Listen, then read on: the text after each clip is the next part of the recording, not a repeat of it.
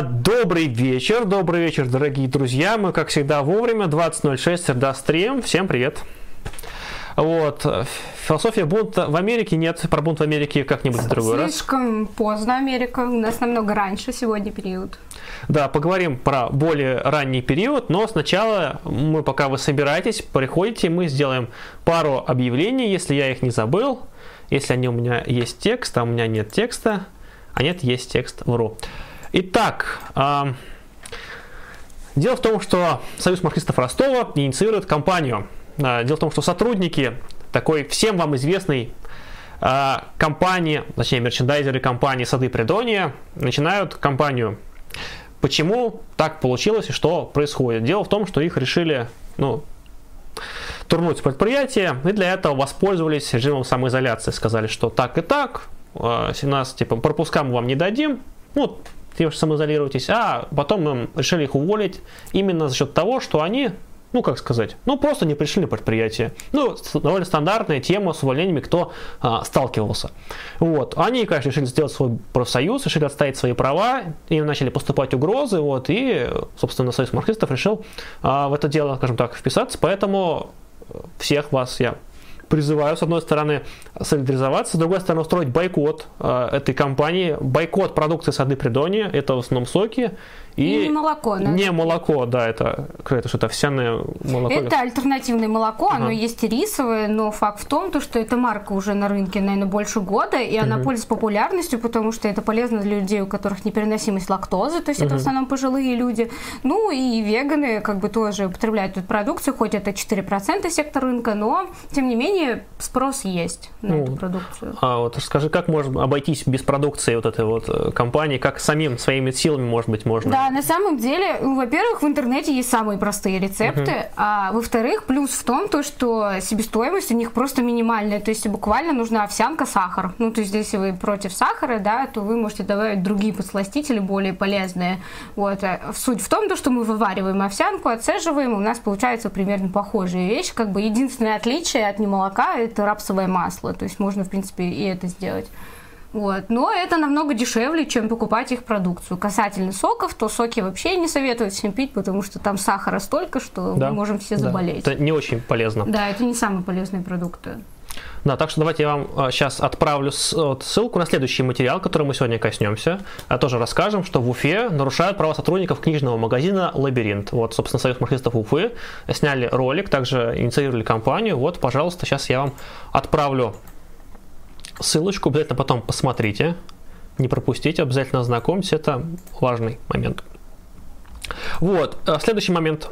Союз марксистов моего родного города Иваново рассказывает о борьбе за независимого профсоюза ООО «Локотехсервис», в общем-то, в сервисных депо северного филиала.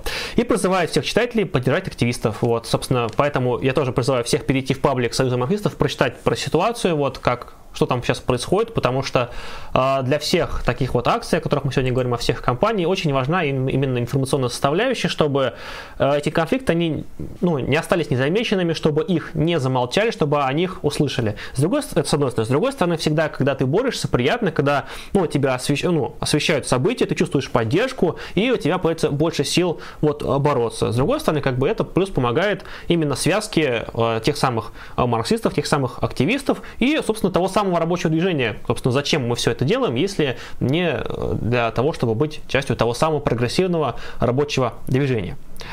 Вот, а, все, вроде как из объявлений все, давай потихонечку будем переходить к нашей сегодняшней теме. На самом деле мне теперь очень стыдно переходить от того, что сейчас происходит, да, в прекрасные времена, когда люди собирали плоды, и они вообще угу. называли это замечательными временами. Даже греки, которые угу. уже такие мыслящие на бумажке, они это называли прекрасными временами. Это когда еще община начала разлагаться. Собственно, поэтому мы и будем говорить именно об этом периоде, то есть как мы пришли к Древней Греции, мы пришли к ней очень сложными путями. Вот, поэтому я сделаю первые оговорки, то есть это предварительные замечания о том, что я буду говорить. Во-первых, нету ни одной э, признанной единственно правильной теории касательно мифов. Их не может существовать, потому что, во-первых, источники, которые мы есть, они не письменные, этот период не был письменным. Uh-huh. Плюс мы это понимаем только по косвенным источникам, то есть это рисунки, которые сохранились, uh-huh. причем в достаточно странном виде, нам их интерпретировать очень сложно, их интерпретировали только греки, то есть эллины. Вот. И этот период еще характерен тем, что мы можем лишь додумывать. То есть додумывать это через антропологические исследования, через uh-huh. филологические исследования и через философские исследования. Вот. И, истор- и историки, конечно, они вообще тут на самом деле на первом месте. Поэтому то, что я говорю, это не есть единственная правда. Теорий рабочих много, гипотез еще больше. Вот. Но, тем не менее, есть замечательные критерии того, что такое миф. На самом деле тема буквально звучит от мифа к логосу, это рабочая терминология, это означает, как мы перешли от того периода, когда были мифы, когда были прекрасные бегали э, боги, вот, причем не олимпийские боги, uh-huh. это поздняя мифология, вот, замечательный период, когда все цвело, мы сады Придонья делали, да, там только без садов Придонья. Вот. И мы на этом как бы жили прекрасно, и мы в один прекрасный период пришли к Фалесу. Вот. Угу. И вот этот сам процесс, он на самом деле идет намного дольше, чем история нам говорит, и поэтому это знаменует собой самые сложнейшие исследования. Вот. И что мы будем говорить об этом? Изначально мы начнем, что такое вообще миф. Как mm-hmm. ты думаешь, Федя, что такое миф? Ну, миф – это что-то такое из книжки «Мифы Древней Греции». Вот. Это хорошо, что в твоем понимании это такое. Некоторых людей, которые уже успели к экзистенциализму начи- начитаться, миф – это о Сизифе, да? Причем mm-hmm. в образе, как его представил Камю, да? Это безысходность, это абсурд нашей метафизики. Тебе очень повезло, что ты читал мифы и легенды.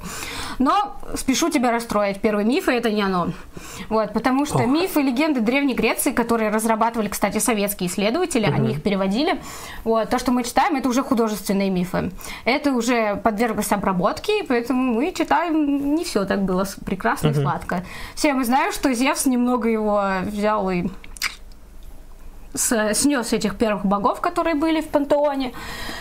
Вот, и мы поговорим пока что о том периоде. В общем, миф — это, если очень много споров о том, какие были именно мифы в каждой культуре, да, есть mm-hmm. восточная культура, которая нам достаточно далека, и нам не понять некоторые принципы, поэтому мы берем греческую.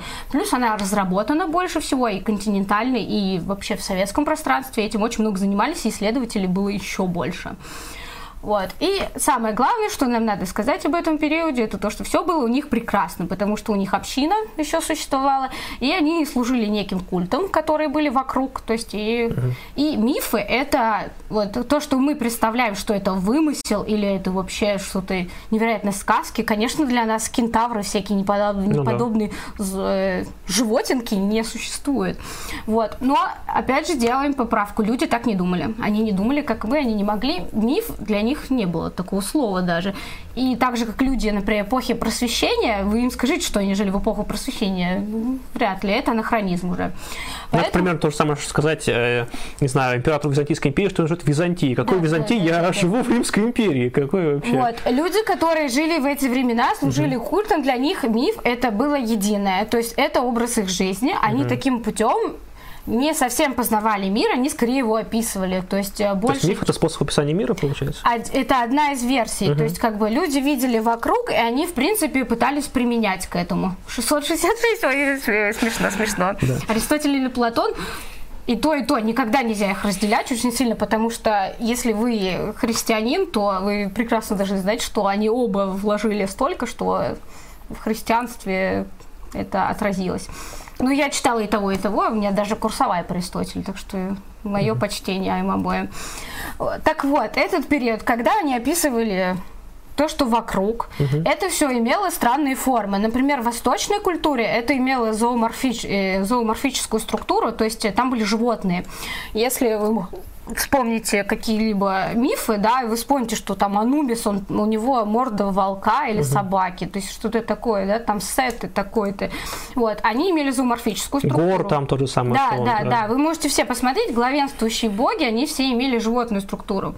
Вот, греческая очень сильно отличалась, знаете угу. почему? Потому что там она была антропологичной, то есть э, боги, которых мы знаем, уже в художественной обработке, угу. потому что до нас не может дойти то, что было сначала, они имели... человеческое что-то, несмотря на то, что у них были сверхсилы, о которых нам вообще не понять. То есть вообще это очень далеко от нас.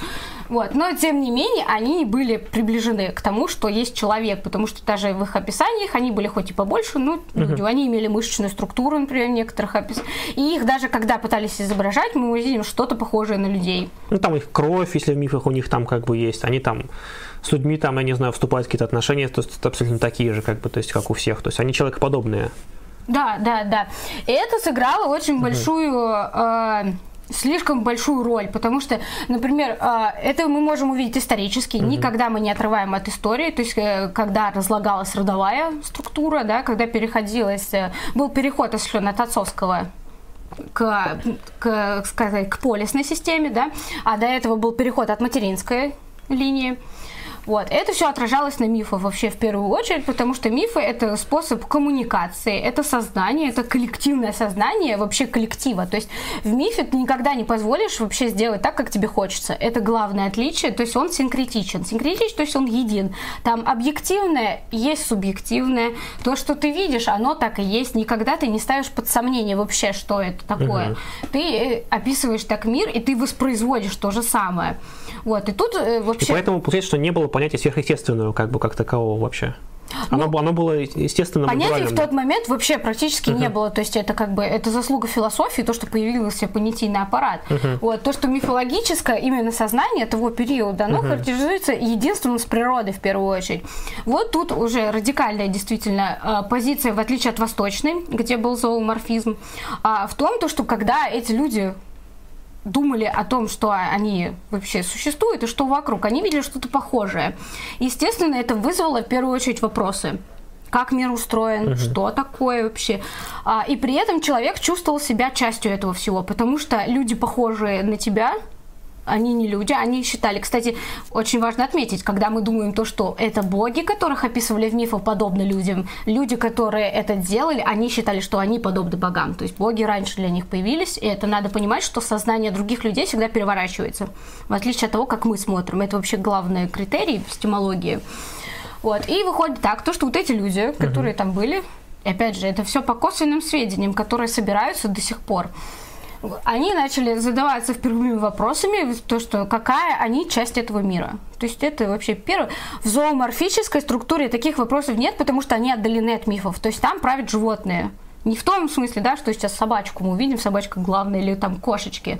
Нет, это означает то, что они считают все должным. У них, при том, что у них, например, в Египте там специфическая структура была развития, там было рабство по большей части патриархальное, долгий период. То есть необычное такое рабство, где принуждали. Они, в принципе, работали даже сами, при этом это было рабство. Вот. И у них поэтому не возникало, в принципе, что, что как вообще, это легитимно так делать или нет, и это больше. То есть почва подготавливалась в Греции намного быстрее. Вот в этой древней, когда там еще и даже крито-микенские uh-huh. какие-то вот... были посылы. Поэтому греческая, ну, получается, то, что создала благоприятную почву для развития чего-то большего. Вот. Но, опять же, в большинстве случаев люди думают, то, что философия... Вот, была мифология, а тут, о, появилась философия. Фалес, Анаксимандр, Анаксимен и так далее. И там проблема архе. Но нет, к сожалению, это просто никогда не может быть, вообще никогда. Когда вам что-то говорят, что быстро и произошло, нет. Даже дедушка Ленин ничего не делал просто за два-две минуты. Так же и с мышлением. Вот. Как ты думаешь, какая, какое может быть вообще срединное звено между вот философией, которую мы привыкли думать там с Фалеса, и вот этими мифами об уранах там, и так далее? Ух, как думаешь, какое может быть посредственное звено? Прям просто подумай. Я на самом деле сама не задавалась этим вопросом. А, вот, я не, не знаю, кстати, да. Художественная форма. А. Вот. То есть, как бы, когда... То есть, то, что мы имеем, это оно... Она где-то ну, между находится? Ну да, да, что-то ага. такое. То есть мифы, как только начали их вообще пытаться рационализировать, это вот первый аспект, то это сразу демифологизация. Как только вы пытаетесь интерпретировать миф, вы сразу перест... ну, он перестает быть мифом, потому что миф – это тот, чем живет человек. Кстати, современные мифы тоже существуют вообще. Там то, что если у тебя есть деньги, ты будешь счастлив. Там, или угу. стоит захотеть, сразу получишь. Мысли материальные. Мысли, да. Все вот это, вот это тоже составляет мифологическое сознание, но оно не является главенствующим. То есть нельзя исключать то, что люди, которые жили угу. при родовом строе, все думали одинаково. Нет. Можно ли тогда считать, что марксизм – это миф? А некоторые исследователи, они uh-huh. часто приравнивают миф к утопии. Это uh-huh. такое часто. А марксизм люди иногда все-таки связывают с утопией. Ну нет, марксизм это не утопия, потому что это направленная практика, uh-huh. целенаправленная, я бы сказала, и быстро изменяющаяся. Вот, это действительно так. Вот. И, кстати, автор, на которого я чаще всего ссылаюсь, он тоже, у него очень хорошая позиция из серии э, «Советский период было хорошо, было что-то плохо, я не то, не то» и так далее. Но это не означает, что ссылки в основном не на Маркса, потому что угу. Маркс в этом отношении сделал много с Энгельсом, потому что его работа «Происхождение семьи», она для многих исследователей в советский период была источником, причем основным. Мемы, мифы, это что я не держал. Не совсем мемы, мифы. Мемы это художественные уже, кстати. Так вот, мифы, они хоть и несли с собой элемент художественный, но они mm-hmm. не имели права вообще изменяться, потому что это вот такая жизнь. Это как сейчас тебе скажут, Конституцию измени, да? Хорошее... Хорошее э, время как, как раз. Во время изменения Конституции очень иронично, да. да. да. Вот. И получается так, то, что как только начали пытаться интерпретировать миф или mm-hmm. его подстраивать под ту жизнь, которая начиналась, я напоминаю, там начала разлагаться вообще линия, которая материнская была, вот общинная, и переходить к роду мужскому. Это очень способствовало тому, что производство меняется очень uh-huh. сильно, то есть совершенствуются орудия труда, закрепляется э, определенный тип семьи и так далее. И это все влияло на мифы, естественно, потому что изначальные мифы, там вопрос пола вообще, в принципе, не возникал. То есть это неважно, там есть жизнь, и есть смерть, и есть все. Вот. А, и пришло на смену, это олимпийская мифология, это та, которую мы уже единственное реально в этой... Ой, я не могу, это, это весело, правда. Так вот, и олимпийская мифология, да, это уже действительно э, отцовское право, и там боги, они имеют какие-то определенные моменты в своей деятельности, но они не всегда, не, не всегда отдельно друг от друга, они пересекаются. Например, в разных местах, там Афина, где-то она была... Э, хранительницей закона, то есть, собственно, в Афинах. Uh-huh. Вот. Где-то она была ранее богиней плодородия, кажется, что там Гея, да и так далее, uh-huh. но нет, где-то была Афина. Вот. Плюс, чтобы показать, насколько мифы это сложный элемент для изучения, я могу сказать то, что разные переводы до сих пор мифов есть вот этих детских. Мой самый любимый пример – это миф о Дедале.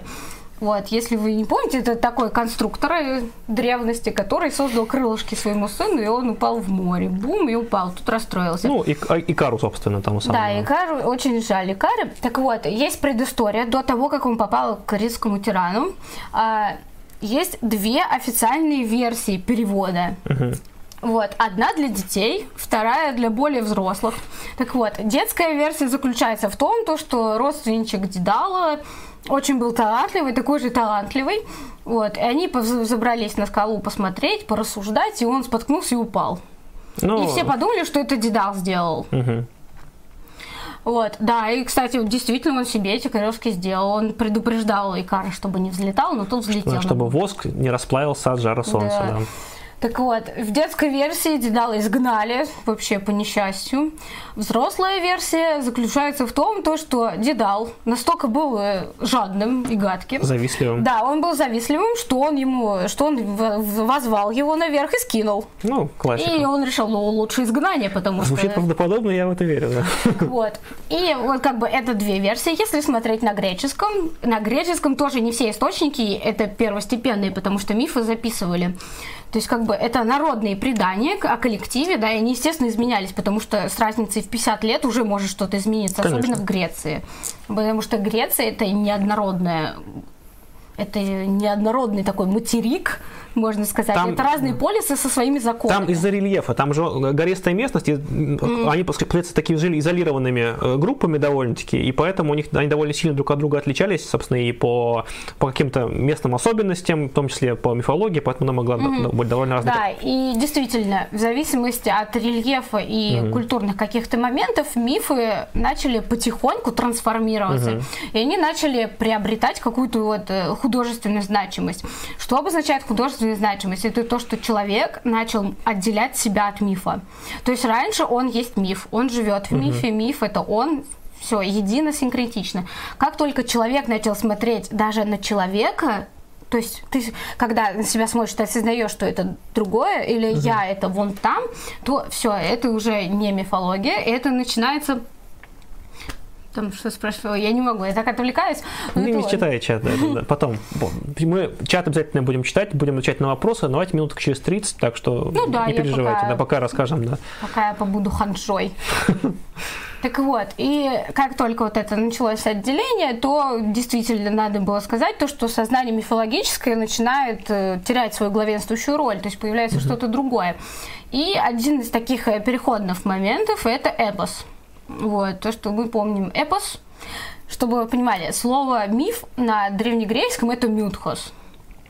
А эпос, так и будет эпос, и логос, есть еще одно такое слово, мы переходим от мифа к логосу. Чтобы вы понимали, у них есть в переводе один и тот же момент, это слово. То есть логос это слово может переводиться, эпос может переводиться как слово, и мютхос тоже переводится как слово. Uh-huh. Поэтому мы делаем замечательную вещь, мы переходим от слова к слову. То есть от одного вида слова к другому. Угу. Чтобы понять значение слова, не просто, да, одно отдельно взятое слово, а, например, слово о полку Игореве. То есть вот когда мы думаем, да, то есть угу. это целиковое что-то предание. Вот, есть предание, а есть членораздельная речь вообще осмысленная и, как сказать, отрефлексирована. Вот. И в художественный период, и тут является Гомер нам сам, самой лучшей путеводительной звездой, потому угу. что, знаете, он ну, записан на этом. Это было каноном в Древней Греции очень долго, потому что его учили наизусть. Его, чтобы понимали, он написан э, таким метром, который называется гигзаметр. Это по шесть стоп, угу. и оно напевалось. Поэтому его, в принципе, учили все. Ну, чтобы понимать, по некоторым теориям Гомер один не существовал. Их, конечно, много, но тем не менее будет, будет считаться, что Гомер. Так вот, и вот этот эпос, он начинает приобретать черты, которые не характерны для мифа. Он использует мифологию, uh-huh. да, там есть Гера, там есть Афина, там есть Афродит, там есть замечательный Ахиллес, полубог и так далее. Вот, но они начинают приобретать черты аллегоричности. Это вообще, этот, этот троп используется обычно для конкретного образа какой, каких-то вот общезначимых вещей. Mm-hmm. То есть, например, справедливость или дикая на греческом приобретать могло вид птицы или еще что-нибудь там, mm-hmm. знамение и так далее. Вот, это аллегоричность, это уже показывает, что наше мышление проводит э, предварительную операцию перед тем, как что-то осмыслить. Uh-huh. То есть это не означает, что люди уже целиком перестали верить в эти мифы, нет, но они означали, что они уже задумывались. Вот, это как бы характерно для Гомера, вот, и, и эпос по своим характеристикам не особо отличается от мифов, то есть там, например, мы никогда не увидим внутренний мир героя, там этого нет, то есть ни в эпосе средних веков, ни в эпосе античности uh-huh. не может быть такого, что мы видим внутренний мир героя, мы можем посмотреть, там целая песня посвящена переселению кораблей, вот это можно там увидеть действительно, uh-huh. но чтобы мы увидели, как Ахиллес принимает решение состариться с большой семьей или умереть рано, но клёвым, то мы не знаем, почему он это выбрал, потому что он делает должное. То есть это еще одна характеристика, он отражает именно культурный пласт народа. То есть как бы Ахиллес не мог поступить иначе. То у него есть получается, выбор. Не было обращения к человеку, ну, как таковому, да, вот как, ну, к, к личности, только вот. Ну. Да, они все делают должное, все, угу. все, все. То есть, если ты что-то сделал не так, ты сразу же плачешь. То есть, от этого, уж, от этого ушли уже довольно поздно, от этого ушли уже где-то к новому времени, наверное, к Ренессансу, может быть, нет? Потому что в средние века тоже ты, как бы, не ты, ты, но Бог тобой двигает, как да, бы, да, но да. там все-таки действительно есть большие различия в этом плане, но эпическая угу. часть, она, кстати, практиковалась угу. в семнадцатом угу. веке, эпос писать. Вот. Ну и главное, что надо делать для эпоса, это быть вообще очень взрослым человеком. Эпос не могут писать молодые люди, потому что они не, жизнь не познали. Ну, это же, по сути, форма передачи той, той самой вот, как да, ну, да. информации, накопления знаний. Да, и причем там уже есть художественность. Mm-hmm. Например, одно из таких – это сравнение. Сложно поверить, конечно, но люди с мифологическим сознанием не сравнивают. Mm-hmm. То есть сравнение – это одна из заслуг Гомера, за, за которую его уважают. Ну и, кстати, плюс всем говорят, вот Гомер великий, написал вот это, но получить действительно кайф от прочтения его – это ну, бессмысленно искать его, чтобы вы понимаете, это, да, да, гекзаметр, это очень здорово, там угу. понятно, как это написано, как там… Хотя у него нарушений очень много своей же структуры, он… он хитрые в этом отношении. Тем не менее, чтобы понять, можно как описательно очень понравится, потому что это воины, мечи и так далее. Так вот, и важно отметить сравнение. Если мы помним, что такое научное мышление, научное не в том плане, что мы это, получили Нобелевские премии, uh-huh. а научное в том плане, как начинаем мы мыслить. То есть сравнение – это предтеча аналогии. Вот, аналогия – это уже научное мышление, понятийное. Вот, поэтому сравнение, опять же, создает почву для того, чтобы в будущем задавались какие-то вопросы, а насколько это похоже на это, mm-hmm. а насколько это отдалено от этого, или вообще это одно и то же. Вот, эти, как бы, моменты у Гомера прослеживаются очень сильно. И этим он задал почву, и поэтому нам проще изучать греческую культуру, чем восточную, потому что восточная мифология, она развивалась немного в других форматах, то есть там и пес... там песенная организация, она была устная все равно, то есть это очень сложно. Вот, кстати, надо отметить, сказки. Вот отличается, по-твоему, миф от сказки? Как думаешь? От сказки? Ну да, ну, возьми любую сказку, возьми любой миф, вроде кажется и там... Ну, же... похоже, там как бы и там, и там что-то происходит, там какая-то чертовщина, и там, там творится, то есть там и там герои, и там и там истории какие-то, вроде нет. А вот отличается. В сказке mm-hmm. они осознают то, что там есть вымысел. То есть там есть доля того, а, что они сказка, осознают. Сказка да. ложна, в ней намек, да? То есть они, когда рассказывают сказки, даже когда говорят, да это же сказка, успокойся, да, mm-hmm. ты ни за что нельзя сказать, да это же миф, ты что. Это мы mm-hmm. сейчас так говорим, потому что уже проработали. А до этого нет. Вот это отличие как бы от сказки. Еще надо миф успеть отличить от религии, потому что а, некоторые исследователи их отождествляют. Угу. Вот это тоже имеет место быть, а у них действительно есть схожие вещи. То есть э, в мифы верят, в колобка не верят. Кстати, действительно, в колобка не верят. И в лисицу, которая слопала. И вот а Баба-Ягу верит. Ну, вот Бабу-Ягу вот, боятся. Вот, вот я верю, да. да. Вот, это, кстати, назидательный момент сказки. То есть сказка назидает, да, да. миф нет. Миф в нем все целиком. Вот, поэтому сказки тоже отличаются. Религиозный момент очень сильный. Там действительно были культы. Мифы сопровождались uh-huh. культами. В религии они тоже обязательны. Первые пантеоны, без них никак. То есть, например, окропление земли для того, чтобы было... хороший урожай был. Это действительно моменты культа, они общие. Но есть, опять же, различия в веровании и неверовании. То есть, если в сказке, например, они не знают, что не верят, а в мифе это не самый обязательный момент, но в него как бы верят. Вот. В религии вопрос веры и неверы ставится очень остро. То есть, угу. там типа, ты либо свой, либо не свой. Вот такое тоже может быть. Слушай, а, получается, с религией, то есть, ее, по сути, то есть, это же, по сути, она во многом опирается на миф. Я правильно? Там и есть свои мифы, ну, ну, ну, но она, заветские. Она мифы. Опирается на миф, и получается, что именно поэтому, по сути, нельзя пытаться вот это вот все осмыслять, вот это вот все. Оно, оно должно просто приниматься, как бы, и, и на, на ту самую веру, как бы, оно и должно по ней идти. Ну, если ты говоришь про заветы, да. вот, это, во-первых, там есть историческая часть, которая угу. достаточно сильно совпадает, и есть части, которые... М- за собой э, несут такую uh-huh. вещь, как э, понимание. То есть ты должен понять, почему они так делали и почему ты так должен делать. То есть там важнее не то, что это было или не было, uh-huh. а то, как ты это осмысляешь. То есть как бы то, что проповедует Библия, uh-huh. не так страшно, да, что делают, например, uh-huh. люди сегодня в эр пэ цэ. Я как... понимаю. То есть, и получ... то есть получается, я, я к чему это подвожу. То есть э, вот Максима, который в свое время Тертулян э, говорил, что типа веру ибо абсурдно, да, там чем более абсурдно, тем более в это веру. Ну, я довольно вольно трактую эту статую, то есть она от, из этой же степи получается, то есть, э, то есть ну, нельзя типа мне это осмыслять, а наоборот я должен вот типа сильнее да, да, ты должен, погружаться. Ты должен это понимать. И угу. Понятно. Религия, теперь мне понятнее просто откуда это берется. Да. Религия очень сильно отличается угу. тем, то что там, то что сверхъестественное и то что естественное четко разделяются. Люди религиозные знают, что сверхъестественное. сверхъестественное, что, например, сверхсущность, что обычная uh-huh, сущность uh-huh. Э, в религии, это четко вообще разделяется. Ну, может, на ранних периодах не так уж. Вот. А в мифах нет. Миф, как я уже повторялась, он синкретичен, там ничего не разделяется. Субъективное, объективное, это uh-huh. все одно. Все одно. Не одно и то же, а одно единое. Uh-huh. То есть то, что мы потом узнаем у Платона и у Аристотеля, это тоже все оттуда. Ну, кстати, Платон свои мифы писал, так что некоторые мифы, которые вы читаете, возможно, их написал Платон, так что учтите, это не, не, не все мифы. То есть мифы. Так, ладно, а, перейдем уже к тому, то, что с религией мы более-менее отличили, да? Uh-huh. А, еще надо сказать то, что у мифа есть э, три важные компонента, которые составляют. То есть это обобщенно, я не говорю про конкретные теории, uh-huh. это просто э, то, с чем люди соглашаются в основном. А, то, что в мифе есть вера, обязательный элемент, знание, там обязательный элемент. И еще один, но мы о нем чуть попозже поговорим, потому что он очень важен. Вот, это не состав... что-то одно не составляет сущность мифа ни в uh-huh. коем случае, это все, все должно быть одним. И если мы отделяем, то мы уходим во что-то одно. Вот, и мы перешли от того, из того, что к Гомеру.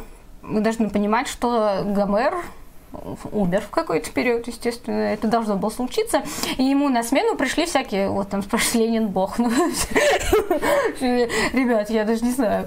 Ну, кстати, по критериям бога, смотря какие антропологическими чертами вы или нет, там его наделяете, потому что представления о боге до сих пор у людей разные.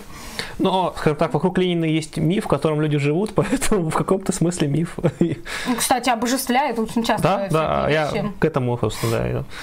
А там о фантастических свойствах, там его там да, некоторых да, там, да. Да, да, да. На самом деле, такое часто в нашем мышлении, то, что нам очень нравится, мы очень часто любим их это наделять самыми прекрасными чертами, а то, что нас раздражает да, и это... бесит, это сразу же как мерзость. В советском анекдоте, да, там, там мальчик там в, в музее, там, там, там дя, Ленина, там, дяденька, там, а, а, а Ленин какал, ну, какал, конечно, мальчик, но как-то добрее, что ли, душевнее, да, вот тот. тот. Ну да, да, что-то такое. Кстати, очень некоторые ученые злобно отзываются о советском периоде, они uh-huh. любят говорить о том, то, что а, коммунисты создали миф о том, то, что если ты будешь работать на земле, то вот твоя земля прекрасна, вот это вот для них утопия почему-то. Uh-huh. Они это сравнивают действительно с протестантизмом, то есть, что если те будут хорошо работать, в раю будет еще лучше, да, и говорят, что вот, uh-huh. коммунисты, ну, на самом деле, это не научно, да, мы все прекрасно понимаем, но такие слова, поговорки есть. Вот. После того, как Гомер умер, у нас есть еще один прекрасный представитель, это Гесиод. Вот, если вы слышали или когда-нибудь читали, у него есть прекрасная работа, она а, тоже назидательный характер имеет, но она такая ближе к нам, uh-huh. она ближе к человечности. Вот, она называется «Труды и дни». То есть она даже, представляете, так весело называется «Труды и дни», где он... Почти как «Трудодни». А, суть в том, что он а, говорит, как надо жить. Как mm-hmm. надо жить в Греции. Он говорит, что его брат вообще оболтус, о том, что он не знает, как вложить правильно деньги. То есть там вот такого рода. Она очень, ну, она для нас очень понятна даже вот сейчас. То есть это не вызывает сомнений. Но, конечно, мы побольше говорим о теогонии, да, и, и так далее, про то, как рождались боги. Вот, как только Гесиод фантазирует, начинает об этом. То есть некоторые элементы, они фантазийные. Вот, что, собственно, и есть элемент мифа. Еще mm-hmm. один – это фантазия. Только миф – это коллективная фантазия, а как только появляется определенный автор, это уже, ну, уже от мифа отдаляется сильно. Вот э, Гесиод придумал пантеон, один из которого вырастает второй. В итоге олимпийская, олимпийская мифология, которую мы уже знаем, появляется. Вот. И уже куча разных созданий прекрасных. Кстати, зооморфизм был в Древней Греции, в очень древней, там немного было, потому что остатки, например, Зевса очень часто ассоциировались с быком. Угу. Вот. А Луна была коровой. То есть она имела, ну, рога. Но там же миф как раз-таки о Зевс, когда Европу украл, он же, по-моему, быком-то и, и был, кстати. Да, да, там есть такое. То есть некоторые элементы, то есть в художественных уже uh-huh. миф, они оставались. Поэтому uh-huh. мы это видим, это черты более раннего периода. Например, также есть миф об Ио, кто живет в Крыму, привет. К ним Ио прибежала. То есть она, когда галопом по Европам, она добралась до Крыма. И это место называется Пантикопей. Вот это под Керчью. Вот, кстати, я была когда летом, и это было очень контрастно, потому что там остатки греческого полиса Пантикопея и рядом деревья, которые высадили в че... из-за случая с... со стрелком керченским. Это вообще, на самом деле, очень, очень контрастно выглядит. Так вот, вот эти черты, да, Греция просто быстрее преодолела, и поэтому такое развитие было в, именно в мышлении. Вот. Помимо мифологического мышления, да, становится художественное, то есть мы уже начинаем что-то осмыслять, какие-то элементы, не все, а, и рациональность вообще да, ну, да, в, те, в те периоды существовала. Так вот, еще очень-очень-очень важный, наверное, момент. Вообще каждый момент важен, всегда мы должны помнить. Мы живем одну жизнь, uh-huh. пока что. Ну, имея в виду осознанно. Осознанно в том плане, что я умру, и уже это будет другая жизнь. Uh-huh. И выходит так, то, что у нас... Тут вопрос становится, как вот из этого вообще может появиться Фалес? Ну, то есть... Такой сидишь, сидишь, да, учишь Гомера наизусть, там, Гесиоду поклоняешься и так далее. Ну, поклоняешься как художественно уже, естественно, никто богом его не считал. А, вот, и тут есть, и тут начинаются между учеными самые страшные споры. Прям самые страшные. Одни считают, что э, были мифы, их рационализировали, получилась философия. То есть [S2] Uh-huh. [S1] Он такой спросил... М-м, что-то началось, очень здорово, дай-ка я подумаю, откуда же все началось? И такие, о, архе проблем, Фалес вода, Анаксимандр беспредельно, там, Анаксимен воздух, вот, все, что надо, да, никто, кстати, землю не выделял почти. Ну, точнее, очень мало, но землю не всегда выделяли как стихию первую. Вот. А другая теория рабочая, она заключается в том, то, чтобы такие ситуации были в жизни греков, что [S2] Uh-huh. [S1] Они не могли вообще с этим... Мифы уже отставали. То есть, как вот сейчас, да, мы думаем, что некоторые консервативные методы, они очень сильно... Ну, например, уже детей бить, э, вам скажут, вы что, вы плохие родители, да? [S2] Да. [S1] При том, что раньше как бы щелкнуть ребенка за какую-то оплошность буквально не было. Так давно, да. Да, да. Я не, ну, не ругаю никого, то есть я про то, что это разное восприятие. Вот. И тогда получается то, что это вот эти вот разные теории, то есть одна это просто взяли мифы, рационализировали, нашли там здравое, здравое зерно, взрастили его, и получилось великое, великое счастье Древней Греции, на котором мы [S2] Uh-huh. [S1] До сих пор молимся. Между прочим, вообще любой исследователь, если вы идете, он всегда вначале говорит что-то из Древней Греции, а там а вот это в Греции придумали, а это то, а это то. Вот. Другие же вот сторонники. Кстати, надо отличать то, что сторонники того, что люди... которые рационализировали миф, это в основном были англичане. Очень, mm-hmm. очень забавно. А сторонники того, что эта ситуация назрела, это континенталы все другие, кроме англичан. Mm-hmm. То есть, например, один яркий исследователь – это Корнфорд. Для любителей марксизма не Корнфорд, Корнфорд. То есть, как бы они оба англичане, но они немного разные. Вот. И Корнфорд, он выдвигал теорию о том, то, что вот рационализация, но он, э, миф и религию считал одним и тем же. То есть, как бы можно сказать, mm-hmm. что у него были странные какие-то свои заморочки. Вот. А ученый, на которого я сейчас сошлюсь, его, у него замечательная фамилия Кессиди, э, он считал, что можно две теории взять и совместить. И получится mm-hmm. то, что не возникло просто вот так, опа, философия. Нет, не так. И в, том же, в тот же самый момент получается то, что как бы и назревал конфликт. Mm-hmm. То есть миф уже не отвечал требованиям, там как бы уже были фратрии. Последние фратрии, чтобы понимали, это вот братские союзы такие. То есть как бы отцовское право, оно приобретало другие черты, и оно как бы в братстве было. Вот. У Гомера это очень хорошо описывается, потому что, вы, чтобы понимали, братья Агамемнон, да, у него был брат, а потом еще один брат, и они свои войска направляли. И они должны были это делать, потому что как бы, они одно, у них одна родословная. Вот. Это тоже важные моменты, и как бы они всегда не в неотрыва, ой, наоборот, они не отрываются от... той жизнедельца. Маркс это, кстати, характеризовал, он говорит, что миф, вот эта вот абсурдность мифа, как раз-таки за счет того, что люди жили все вместе, да, им проще как бы коллективно рассуждать об этом. Вот, и на Маркса ссылаются вот эти исследователи. И, кстати, один из самых вообще очень крутых исследователей советского периода, это Токарев, вообще mm-hmm. очень советую. Если вам нравится мифология, ну, в том плане, что такое миф, вообще, как это все разрастается, то обязательно его почитайте, он очень, очень крутой, очень-очень. Ну и Кессиди. Ну, ссылки потом дадут. Я думаю, если я сейчас буду перечислять, это жутко будет, потому что их очень много. Так вот, и когда я бралась за эту тему, а бралась я за нее буквально недавно, я писала экзаменационную работу именно по этой теме. Я всегда думала, то, что действительно, вот был миф, бац, и Фалес. Ну, то есть Фалес решил такой, о, ну-ка интересно, что же это такое? И вот он на основе, да, египетских каких-то исследований, да, Древнего Египта, где он был, Вот, он сделал какие-то выводы о том, что должно быть откуда-то начало, потому что почему у людей, которые э, служат культам и мифам, они не задумываются об этом, а другой человек задумывается. Вот. Ну, после того, как я начала разбираться, действительно немного расстроилась. Когда узнала, что все, все, что во что я верила, это, ну, в принципе, миф. Это миф, да, только я скажу, это миф, да. Вот, поэтому такого нету. Да, не с Аристотелем.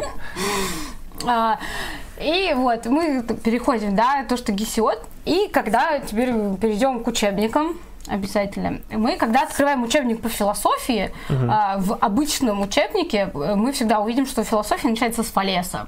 Вот, эта традиция была популярной, но на самом деле а, такие исследователи, как Лосев, Лосева, может, вообще многие знают, но его специфическая натура в советский период вызывала сомнения насчет его, насколько он марксист, потому что он как бы и христианином был, и диалектиком замечательным был, и так далее. И он как бы а, описывал диалектику мифа, там была диалектика, потому что в В том плане, что были противоположности, которые непременно будут. То есть uh-huh. есть жизнь, есть смерть, да?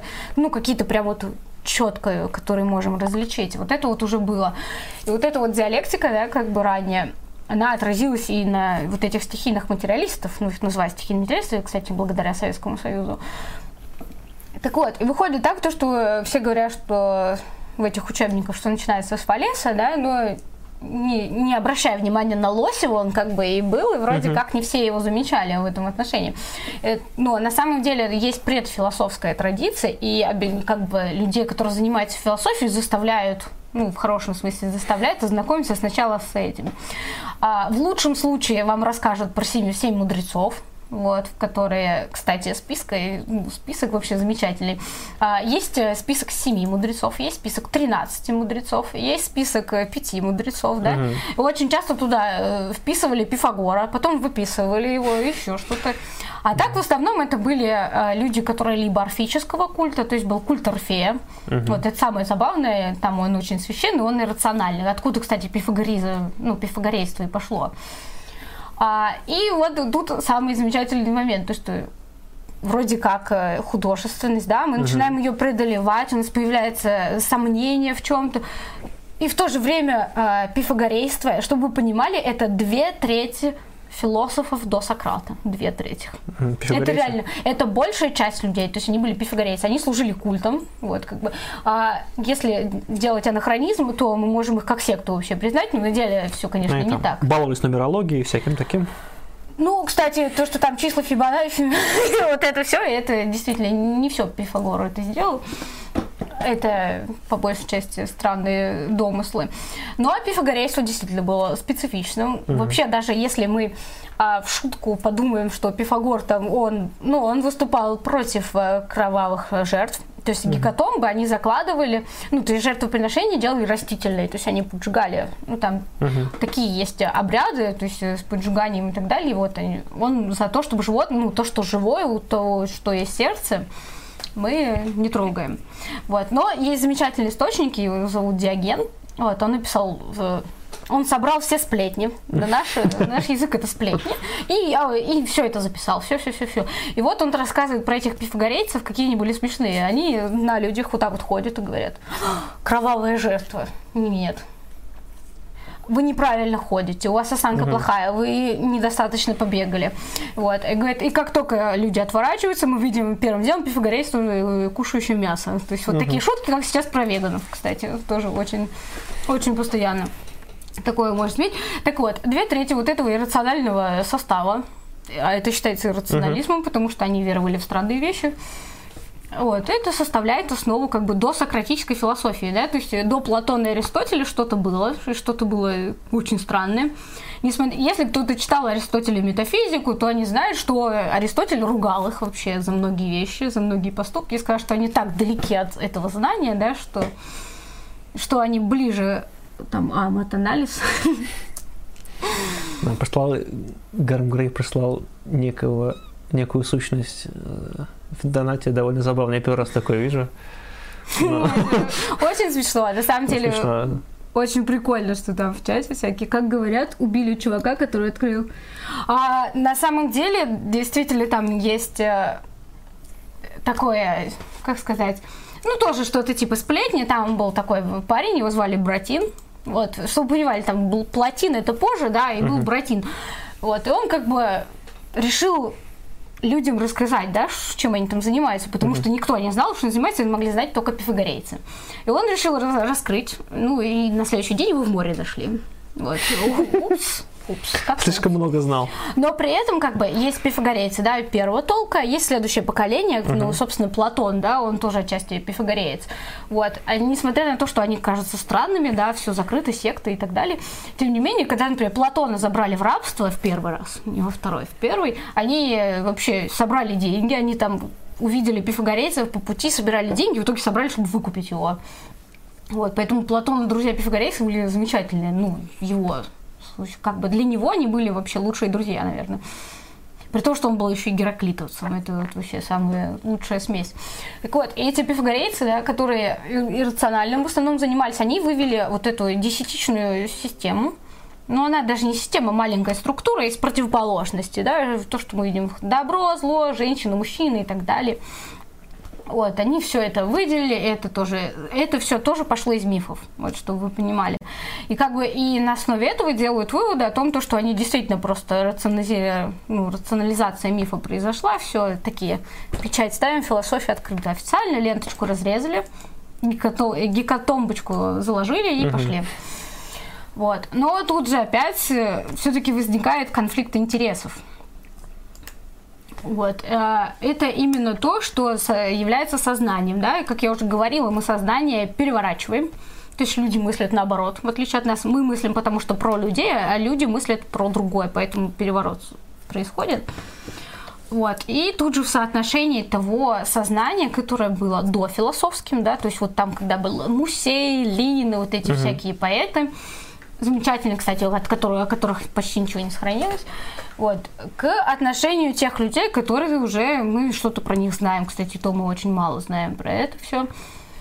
Вот, и тут я могу посоветовать вообще самая замечательная книжка, которая есть по истории досократиков, их условно называют досократиками не только потому, что они до Сократа, потому что некоторые жили в период Сократа, а именно то, что они как бы по системе архе, то есть они пытались найти начало, не в физическом смысле найти, да, а в, в мыслительном процессе найти, откуда начало.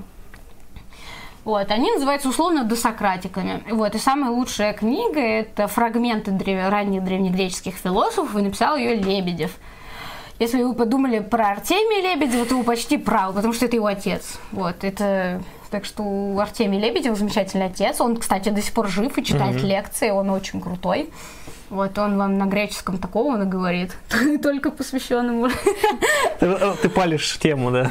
Но на самом деле, как бы, во-первых, можно к нему на семинары попасть, их делают в библиотеке, не помню в какой именно, но делают. Вот. Либо можно послушать его лекции, если вы читали Аристотеля, да, там Никомахову этику, то у него есть замечательный курс прям по ней, с минимальным знанием древнегреческого, потому что как бы на многих курсах требования это древнегреческие обязательно знать, потому что если мы говорим слово на русском языке, то сиди и гадай из контекста, что uh-huh. это мютхос, логос или так далее, эпос или вообще еще несколько слов. То есть греки в этом отношении очень трепетные, у них там на слово воздух было около пяти определений, слово друг два. Ну, очень, очень конкретный язык получается. Да, да, то есть у них на что, на определенное было свое слово, это очень надо знать. И у них там смешные как бы разрывы в отношении как бы, то есть там некоторые слова, там товарищ было слово, например, так, а... А, вот с гетерами, это вообще мой любимый uh-huh. пример. Значит, гетера, если я скажу гетера, сразу у людей в голове вспомнит что-то либо неприличное, либо что-то служивое и так далее. При этом мужского рода слово гетерос, то есть получается, это товарищ. Однозначно, uh-huh. товарищ. Никаких контекстов. Это, это товарищ. Все. Uh-huh. То есть не только филос, да, филос это любезный товарищ, который тебе больше нравится, да, а гетерос это вообще вот просто твой товарищ. Так вот. Ну, слово «любовь» я вообще молчу, сколько там слов. И это, опять же, языковые барьеры, они нам очень сильно, ну, как сказать, для исследования мешают. Ну, в том плане, что если... Поэтому людей заставляют греческий учить. Uh-huh. Вот. И как бы Лебедев – это один из тех людей, который... Э, взял за основу работы Дильса Кранца, это немецкие исследователи, которые перевели все, все найденные фрагменты вот этих философов, вот этих вот Фалеса, Анаксимандра там, и, и прочие. Он взял их, они взяли, перевели, сделали сборник. Uh-huh. Лебедев э, взял, взял за основу такой сборник, но перевел сам с древнегреческого. То есть он не с немецкого перевел, а с древнегреческого. Только любовь к революции. А, грек... Правда, что в греческом языке не было синего цвета?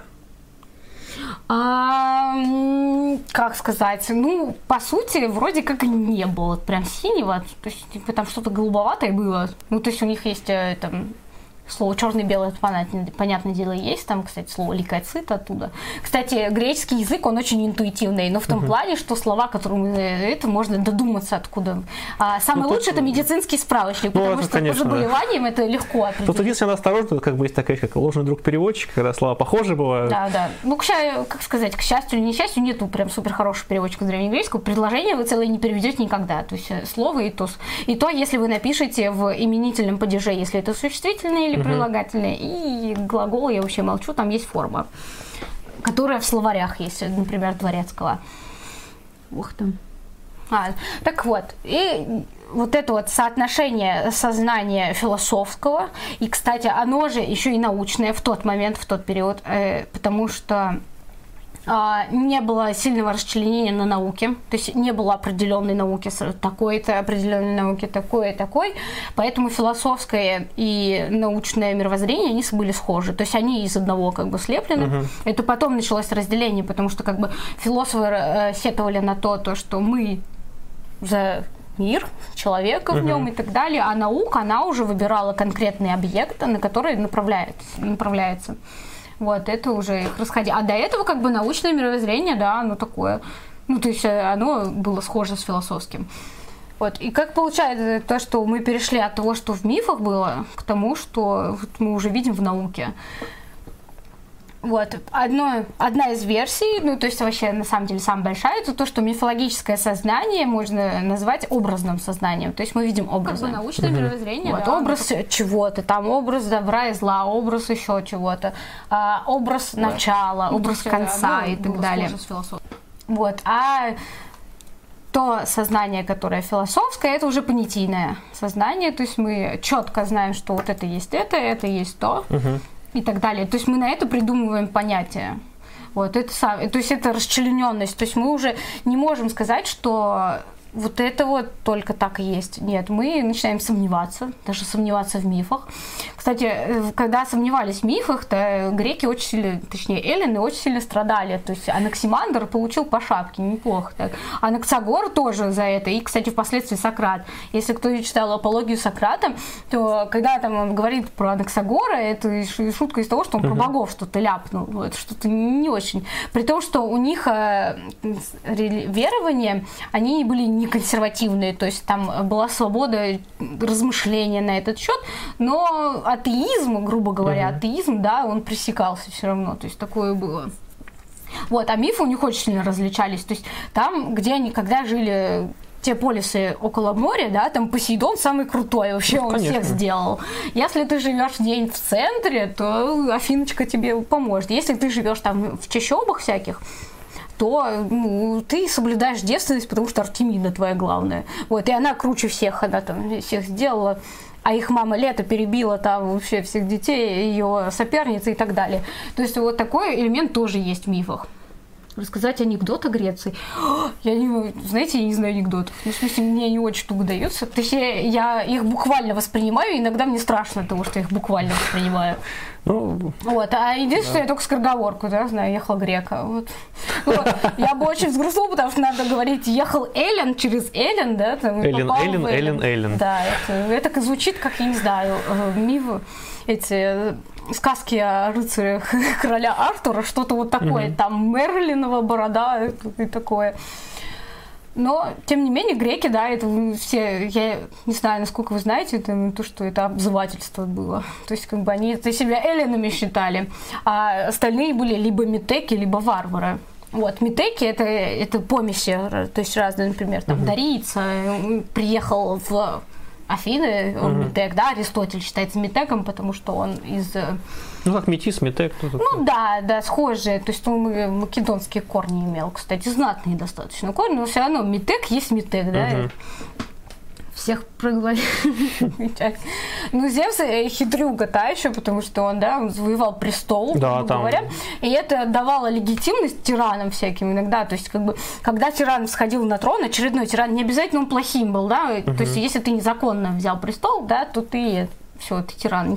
И они всегда ссылались на Зевса, потому что Зевс, ну, у Зевса было оправдание замечательное, он породословно подходил, то есть он имел право, он родственника своего смел, а тираны зачастую, да, они не родственников, они либо очень-очень давних, либо просто своих врагов, которые, ну, в противоположной категории были. Например, Пифагор, он был очень политизированный. Угу. То есть вот это вот сектантство, которое мы все представляем, он вкладывал деньги куда надо, он подкупал каких надо богачей. Там, когда у него спрашивали советы, что делать, он там предлагал либо кошелек, либо, ну как там, на наш язык это кошелек или жизнь. Вот.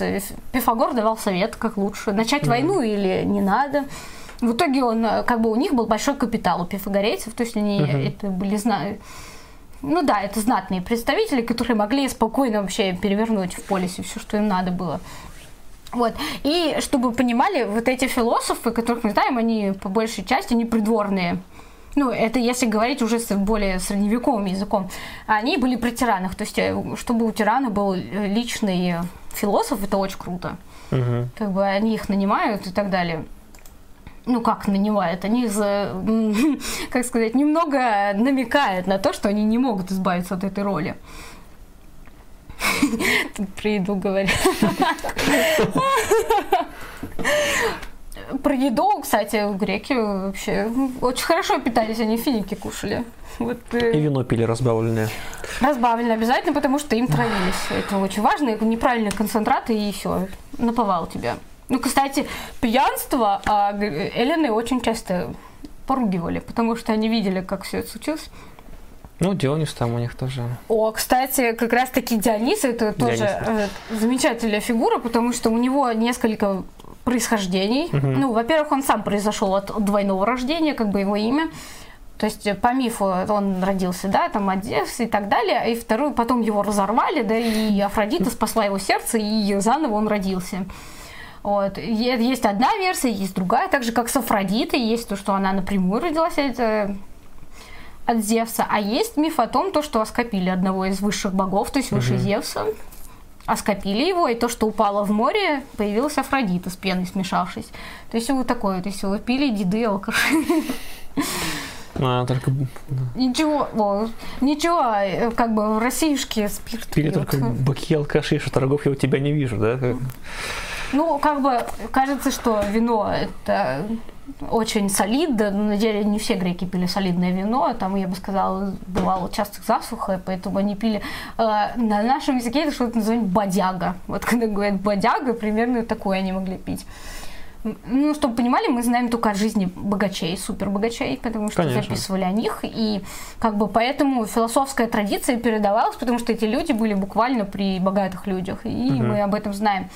И они же как раз-таки дают нам почву для размышления, что такое мифы, потому что э, они размышляли об этом, они сомневались в этом и писали свое мнение. Ой, эта девочка разговаривает... Ну, кстати, вот о поводу богатых, это же важно, потому что вообще мы о любой практически эпохе, когда мы, ну, причем, ну, ее поверхностно изучаем, мы в первую очередь знаем о том, как жила знать, то есть там, как да, жили да. там знатные греки, там какие-то богатые, там, которые там ходили, или там какие-то там знатные, например, там дворянство, там Российская империя, это же прекрасно, там же балы, эти вот все там роскошь, красота, дворцы, там вот это, и как бы, ну, все узнают о культуре, которая как раз-таки находилась при, ну, при правителях, при богатых людях, они мы, ну, знаем там из массовой культуры, там из книг еще откуда-то. А как раз таки о простом народе гораздо меньше источников, понятно, собственно, это, опять же, кстати, почему. Эту, ну, кстати, традицию изменили последующие mm-hmm. люди, которые записывали мифы. А, это уже традиции, восходящие к Эсхилу, то есть то, что в этом мы видим. Ой, очень смешно. Очень оригинально, правда. Итак, что мы знаем? Вот Эсхил, да, и Еврипид, это два соперника, ну, как бы, как сказать, они для нас соперники, но близко по, по смыслу. Uh-huh. Вот, выходило так, то, что, как бы, они иногда, когда описывали мифы, им приходилось... А, Как называется, когда в фильмах продолжение снимают? Сиквел. Сиквел, вот, да, точно. Ему, им приходилось сиквелы вот эти делать, потому что, знаете, иногда люди расстраивались очень сильно. Ну, то есть миф закончился, и ты такой, блин, хочу продолжение. А что было, а что было дальше, да? А что, да, а что было дальше? И как бы Эсхил и Еврипид ага. этим занимались, они писали вот эти продолжения. И, кстати, благодаря Еврипиду и Эсхилу, например, они оправдали Елену Прекрасную. То есть по Гомеру Елена Прекрасная — это та девица легкомысленная, которую похитил Парис, и за нее началась война. Ну, естественно, мы понимаем, что не из-за нее началась война, но как повод это замечательно подходит. Она же прекрасная. Вот. А Еврипид и Эсхил, как бы, они решили, что ну слишком жестоко, ну правда uh-huh. жестоко. Поэтому они сказали, что эта подлая богиня подменила, дала как бы образ только Елены. Кстати, вот да, тоже слово образ появляется, это понятно, что это не мифологическое мышление, uh-huh. хотя там мифы присутствует. И получается так, да, что, ой, здравствуйте, Елена, ты не виновата, это богиня все сделали. Ну, да. И вот э, суд закончился. То, да, яблоко раздора, все дела, тут как раз там, да. Ой, яблоко раздора, да, это действительно, это, наверное, самый прикольный миф. Я его переводила с греческого, это вообще угу. очень круто, потому что там диалоги э, на греческом, ну, то есть там нету прямых, да, прямых речей, как нам кажется, там это все надо по символике понимать, типа, потому в какой форме глагол стоит это. Uh-huh. И там выходило то, что «сейчас скажу я», говорила она. Вот, то есть там такого рода, и это, когда переводишь, это так торжественно выглядит. Вот, а то, что переводит уже на современный язык, это немного, немного другие вещи. То есть как бы это чтобы нам было понятно. Греки разговаривали всегда что-то вроде родительного падежа. То есть когда ты что-то описываешь, ты не говоришь uh-huh. никогда «я». То есть ты говоришь то, что «сделай его», там, или «вызови его», «подай мне это». Ну, то и то «мне» — это вообще редкость, то, что они употребляли. Зак... Ой, я действительно, сейчас, ты мне скажи, когда мне уже надо заткнуться, на самом деле. Нет, это нормально, нормально. Трепаться об этом. Хорошо идет, на самом деле. Об античности. Интересно. Тут, тут... Но это просто, на самом деле, ну, академическое, как бы, ну, академический материал, его часто дают как дополнительно, его не изучают прям подробно. То есть, если только исследовательская какая-то деятельность подвернется, да, то uh-huh. это заставляет изучать. Вот. А так об этом просто не задумываются очень часто, да, философия. А это предтеча философии, потому что это влияло на становление греческой uh-huh. философии. Если мы увидим ранние какие-то заметки, мысли, они все базируются на мифологии, то есть это обязательно. Как бы, даже mm. Сократ, а Сократ это уже поздняя, да, часть, как бы, это уже логос, вот этот есть, который сначала было слово, слово было у Бога. Вот, кстати, очень часто христиане в Александрийской школе, они говорили, что спасибо, Сократ, вот, ты нам дал повод вообще легитимизировать вот то, что мы говорим. Вот, кстати, спрашивали, а вот по поводу, вот, карго-культ, это, это миф или нет?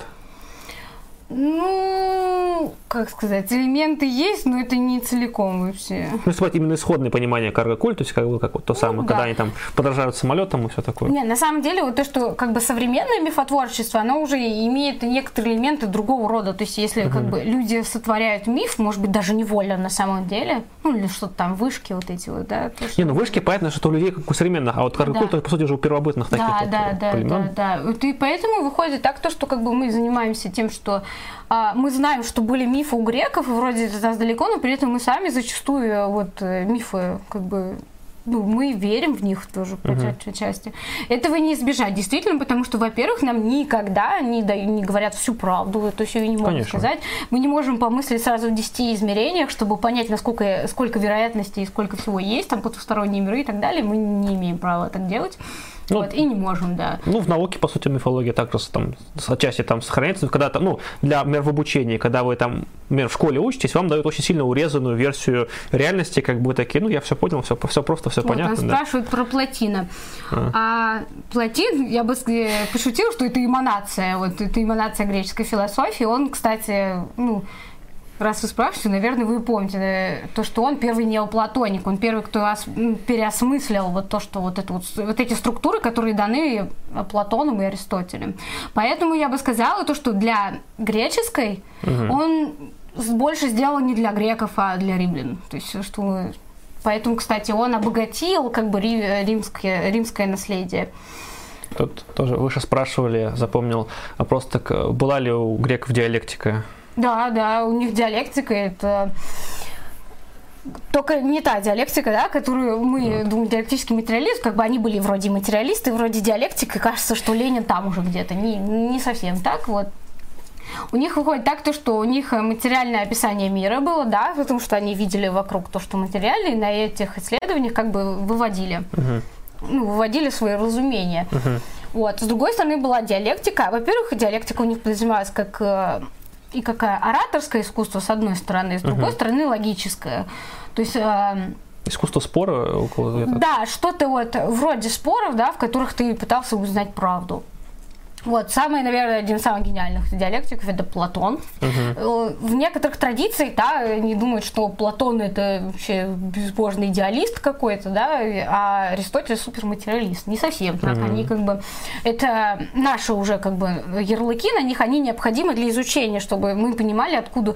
Если мы представим философию как дерево, да, мы должны понимать, откуда корни идут, uh-huh. поэтому проще как бы разделять. Но это, опять же, это в мыслительном только процессе, как бы нельзя их обозвать чисто идеалистом, чисто материалистом.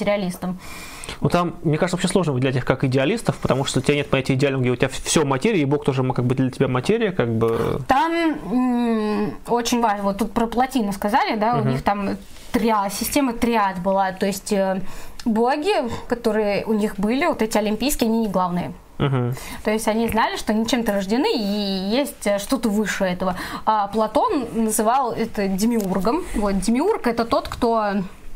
Он как кузнец, то есть он создал uh-huh. мир, а, подобный себе, но он уже настолько не, не такой идеальный, как он, но он подобен ему. Uh-huh. А это подобное создало богов, а боги наподобие себя людей. Uh-huh. Вот, и как бы… И выходило так. Аристотель а, этого демиурга, но он не называл демиург, да, он назвал умом. То есть бог у него это вот этот uh-huh. как раз-таки нус, то, что мы знаем с греческого. Вот, и как бы у них такая странная структура, и которую взяли, кстати, христиане за основу. То есть, mm-hmm. А Платин вот этим отличается, то, что он вывел единое, то есть вот этот ряд, то, что важнее всего, это единое, это то, к чему мы стремимся, то, что мы не можем просто познать. Вот, и этим Платин отличается от них. Панчин. Ох, блин, очень смешно. Ну, Панчин, Панчин в плане философии, лучше бы он туда не лез. А когда он что-нибудь ляпнет, это...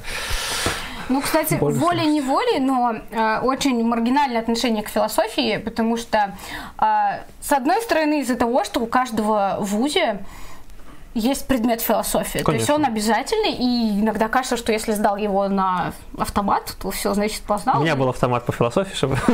Да, да, это также обидно и психологам, когда у тебя есть психология, да. Ты говоришь, знаете, у меня психология... Нет, психология и педагогика, чтобы вообще в одном как запихнуть, чтобы да, у тебя там, да. там четыре и... семинара было, я психолог. И поэтому, педагог. Когда говорят о философии, да. либо ожидают то, что выходит седобородый мудрец... в замечательном костюме, да? Или в тоге. В тоге, вот я про это и говорю.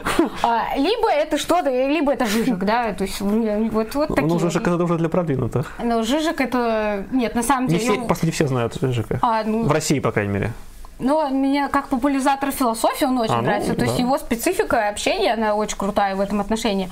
Я не говорю про его работу «Накануне господина», сразу говорю, потому что ее кто-то ругает, кто-то нет. Но, тем не менее, вот, и поэтому к философии такое отношение, и кажется, что философия это, извините, пожалуйста, ну, либо это супермудрецы, да, mm. либо ничего иное, все остальное все не философия. А философия себя включает изучение мифологии, на чем это базировалось, то есть есть а, очень-очень скучные, нудные вещи, которые надо как бы изучать, там нужно и так далее. Некоторым, например, не нравится греческий учить, то есть они вот прям с трудом mm-hmm. его учат и не хотят учить. Один из таких людей, это был Августин Блаженный, тот самый, он в своей исповеди очень сильно ругается, потому что вы заставляли учить этот паршивый греческий. И заставляли любить Медею. В итоге он полюбил Медею, да, этот миф. И вы понимаете, да, это воспитание. Воспитание, причем не самого бедного человека, да, там они учили миф о Медее. Но и Августин не был христианином в те годы. Он очень поздно принял христианство. Вот, и поэтому, как бы, философия, да, всем кажется, что философия, это вот только вот говоришь о бытие или ну, там... Тут, как бы, не знаю, вот как у кого, у нас философия, в общем-то, ну, это такое усредненное понимание, говорю, как у нас получалось в универе, что это э, какое-то сочетание, вот, ну, некой истории философии, то есть, как бы, он, он был такой человек, он считал так, это считал так, это считал так, это считал так, и некая такая совокупность идей, это считал так, это считал так, это считал так, и, типа, вот такой вот плюрализм мнений, вот можно так, можно так, можно вот так. Ну, вот, особенно, когда начинается там что-нибудь, типа, русско-религиозная философия, ты понимаешь, что что это какой-то поехавший предмет, и ну его нахер, как mm. бы, понимаешь, ну, это все, что тебе вот никогда не пригодится. Сказал, да. И в чате написали правильно то, что это история философии. Это именно не философия, а да. история философии. Да, да. Это рассказывают, какие были взгляды, как вот это вот, как вот это произошло и так далее. Да, это не сама философия, это история. Но это важный предмет, потому что если ты в отрыве от истории, ты смотришь, что mm-hmm. у тебя получается кракозябры, и ты начинаешь мыслить себя мудрецом, ты выше всех, а, ты познал все истины, сущность вообще великая. Ну, слово «сущность». И, кстати, ну, философия отражается очень сильно на языке. Uh-huh. Вот, то, что мы говорим, мы на самом деле тоже говорим, вот, это заслуги философии, и мы сами чуть-чуть философы, когда разговариваем. Мы иногда говорим «в сущности так и есть». Мы не следим, да, за нашей речью, думаю, ну, сказала, сказала. Ну. Это что за субстанция, да? Да, да, когда мы говорим о непонятной жиже, мы называем ее субстанцией. Это, кстати, и есть сущность, это самое смешное. Вот, и это относится к аргументации очень часто, как бы аргументация тоже, как бы, и отчасти философской дисциплины, отчасти изучается маркетологами. Кстати, маркетологи тоже были отчасти философами. Тоже смешно, как бы не было смешно или грустно. Под пивко. Ну, кстати, на самом деле есть такие мифы о том, что студенты лучше сдают философию когда-нибудь под пивком. Неправда. Они начинают э, это, трепаться. Если преподаватель выпил вместе с ними, то нет философии. Да. Она заканчивается. Нет, есть, называется сейчас диалектика в плане искусства спора просто. Философия – это наука об истине. Ну, вот, кстати, Сергей Ребров бы сейчас ворвался и сказал бы, что нифига подобного. Вот философия, во-первых, спорно, что она наука, да, это, да. это особенно... Это, там... это, это другая сущность, изначально, это, это параллельные науки. Изначально она была без отрыва от науки, как бы мировоззрения вообще. Как говорят на первых лекциях по философии, философия – это любовь к мудрости. Ну, это этимологию, да, говорят, да, потому да, что да. София, да, и логос. Конечно. Очень забавно, да, мы там слово логос, то есть как учение, да, но при этом еще и как слово переводится. Это сложные процессы даже для нас. Есть другие субстанции для сдачи философии. Просто тут дело в том, что не все философы занимались вопросами истины. Вот в чем проблема. Поэтому ограничивать философию, философию наука об истине, наверное, будет... Ну, там просто в философии есть разделы, которые занимаются и этим, и этим называют, занимаются. То есть, например, есть эпистемология, да, есть гносеология, то есть это раздельные дисциплины. И как бы вопрос об истине, первый, кто подшатнул вот это вот... как сказать, верование в то, что угу. философия только истиной занимается, это был Кант. Вот он, поэтому как бы революция, которая коперни... коперниканская, это отчасти к Канту идет. Угу.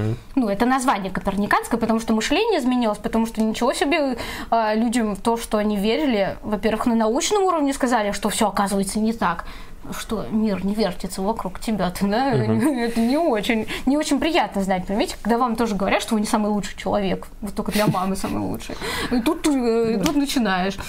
Вот. И как бы также грустно, и Кант вот как бы усомнился в том, то, что ставит, да, истину, вопрос, разве правильно ли вопрос об истинности в таком ключе, который задавали. Вот.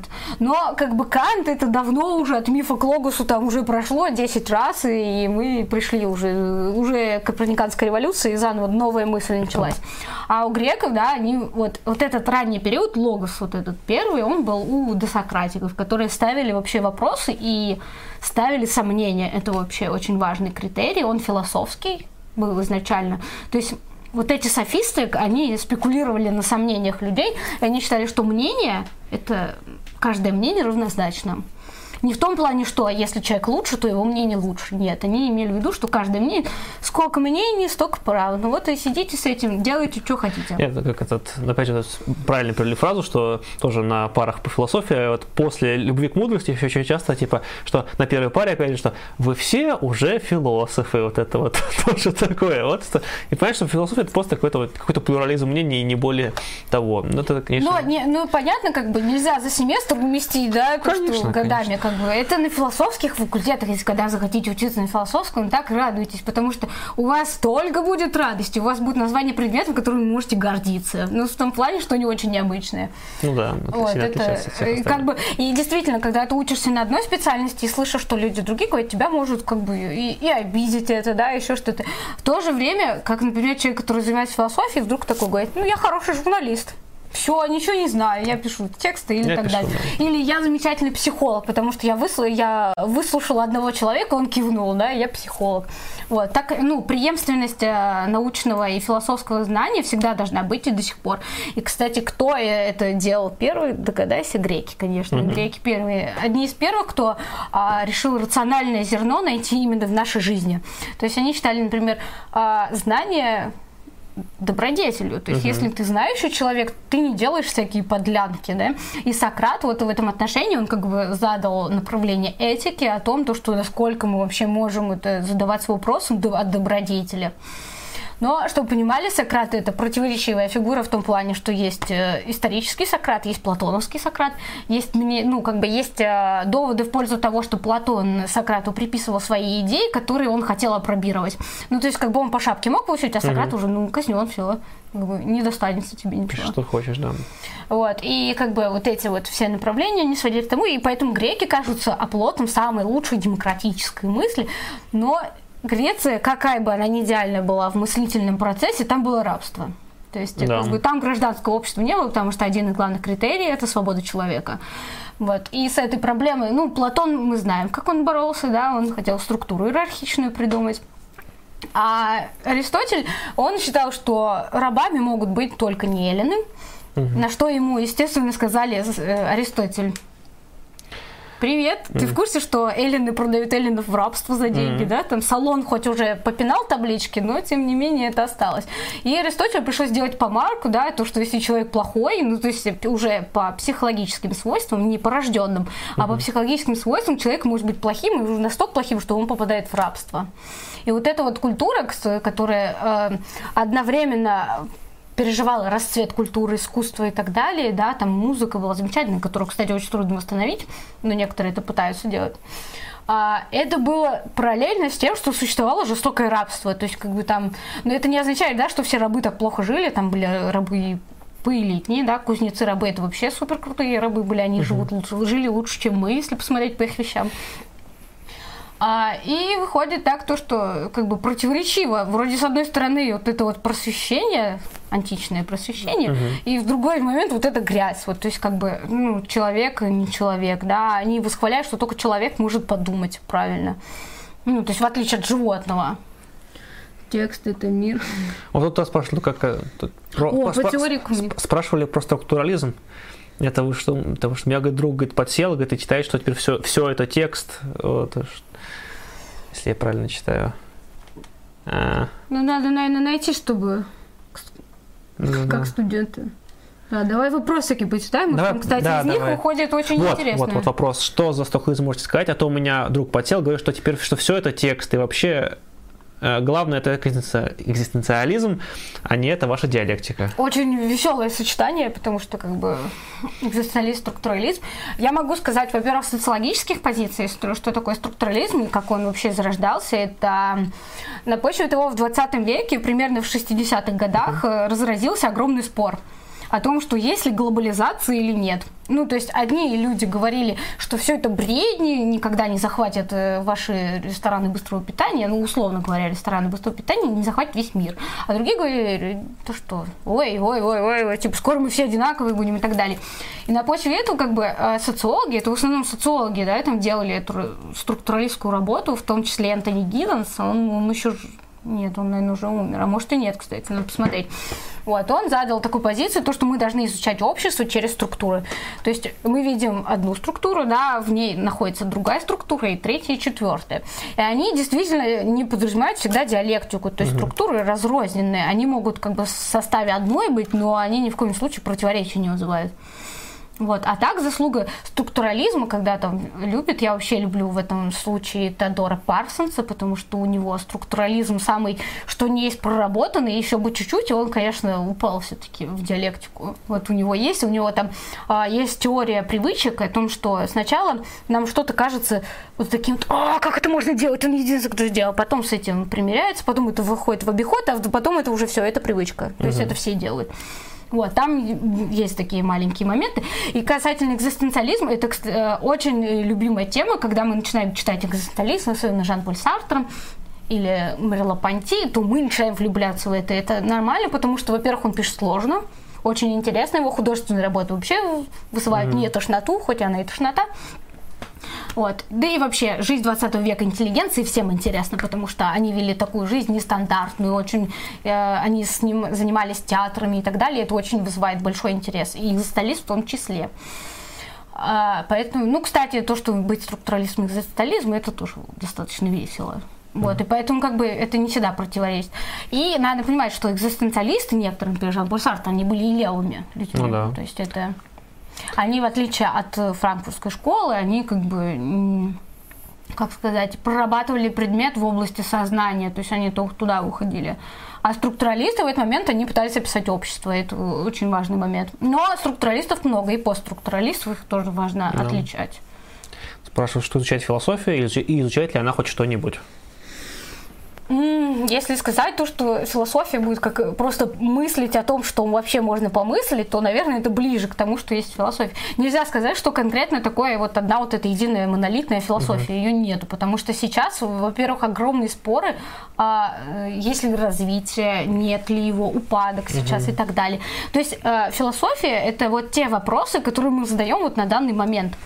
То есть, вот даже если вы подумаете об обществе, вот сейчас, вот какие премьер-министерии, а, может ли совет, советский период два ноль быть, или вообще это невозможно, да, вот эти вопросы, они тоже отчасти философские. Вот, что вы там думаете о метамодернистской критике дифферанса? Ох... Но слово метамодернистское, как бы, это, это, если я не ошибаюсь, вы имеете в виду о том, что после постмодернизма, да, сейчас новый период начинается, который а, заключается в один из критериев, это заблуждение, то, что мы не можем вообще ничего знать, угу. от того, что настолько все много, и инфополе у нас... Если даже говоря, как слово Жижек, инфополе нас зазомбировало, и поэтому мы вообще ничего не понимаем, то есть вокруг. Вот. А если мы об изменениях судим, то, по сути, как бы одни думают, что вообще все изменяется, другие, наоборот, то, что мы остановились. Ну, то есть вот Хронос, он перестал, да, существовать. Но это, как вам философия в вузе? У меня в вузе хорошая философия, потому что я учусь на философском факультете, она у меня замечательная, я, я не знаю, я ее люблю больше всего. Больше всего. У меня э, по десять философии на одну сессию, вот это можно этому позавидовать. Там есть еще интересные книги? Вопрос, давай зачитаем, что у нас на этом прислали. Олег Каструбин, шестьсот шестьдесят рублей, Аристотель или Платон? Я уже сказала, чата, они да. все двое крутые, я советую да. всех читать. Вот. Начинай с Платона, сразу да. говорю. Это пишут, там сто рублей прислать нам. Спасибо. Сохранилось ли сейчас в народе мифологическое сознание? Если да, то почему? Да, да, оно до сих пор сохранилось. Многие люди верят в очень странные вещи. Это действительно существует. В те же самые вышки верится, это тоже отчасти мифология. Но оно не главенствующее. У нас все-таки признано... Как сказать, у нас больше мифологичность проявляется в том, то, что мы считаем, что если мы ссылку в текст добавили, то мы ученые. Вот, да, вот это, а вот, это... это тоже отчасти да. мифологическое сознание. Также мифологическое, оно не главное. Еще говорю, не мыслят все люди так плохо, но бывает и такое, то, что мы думаем, если мы слово логика вставили, от этого наше рассуждение стало логикой. Да, этого тоже не происходит. Это вот такое вот.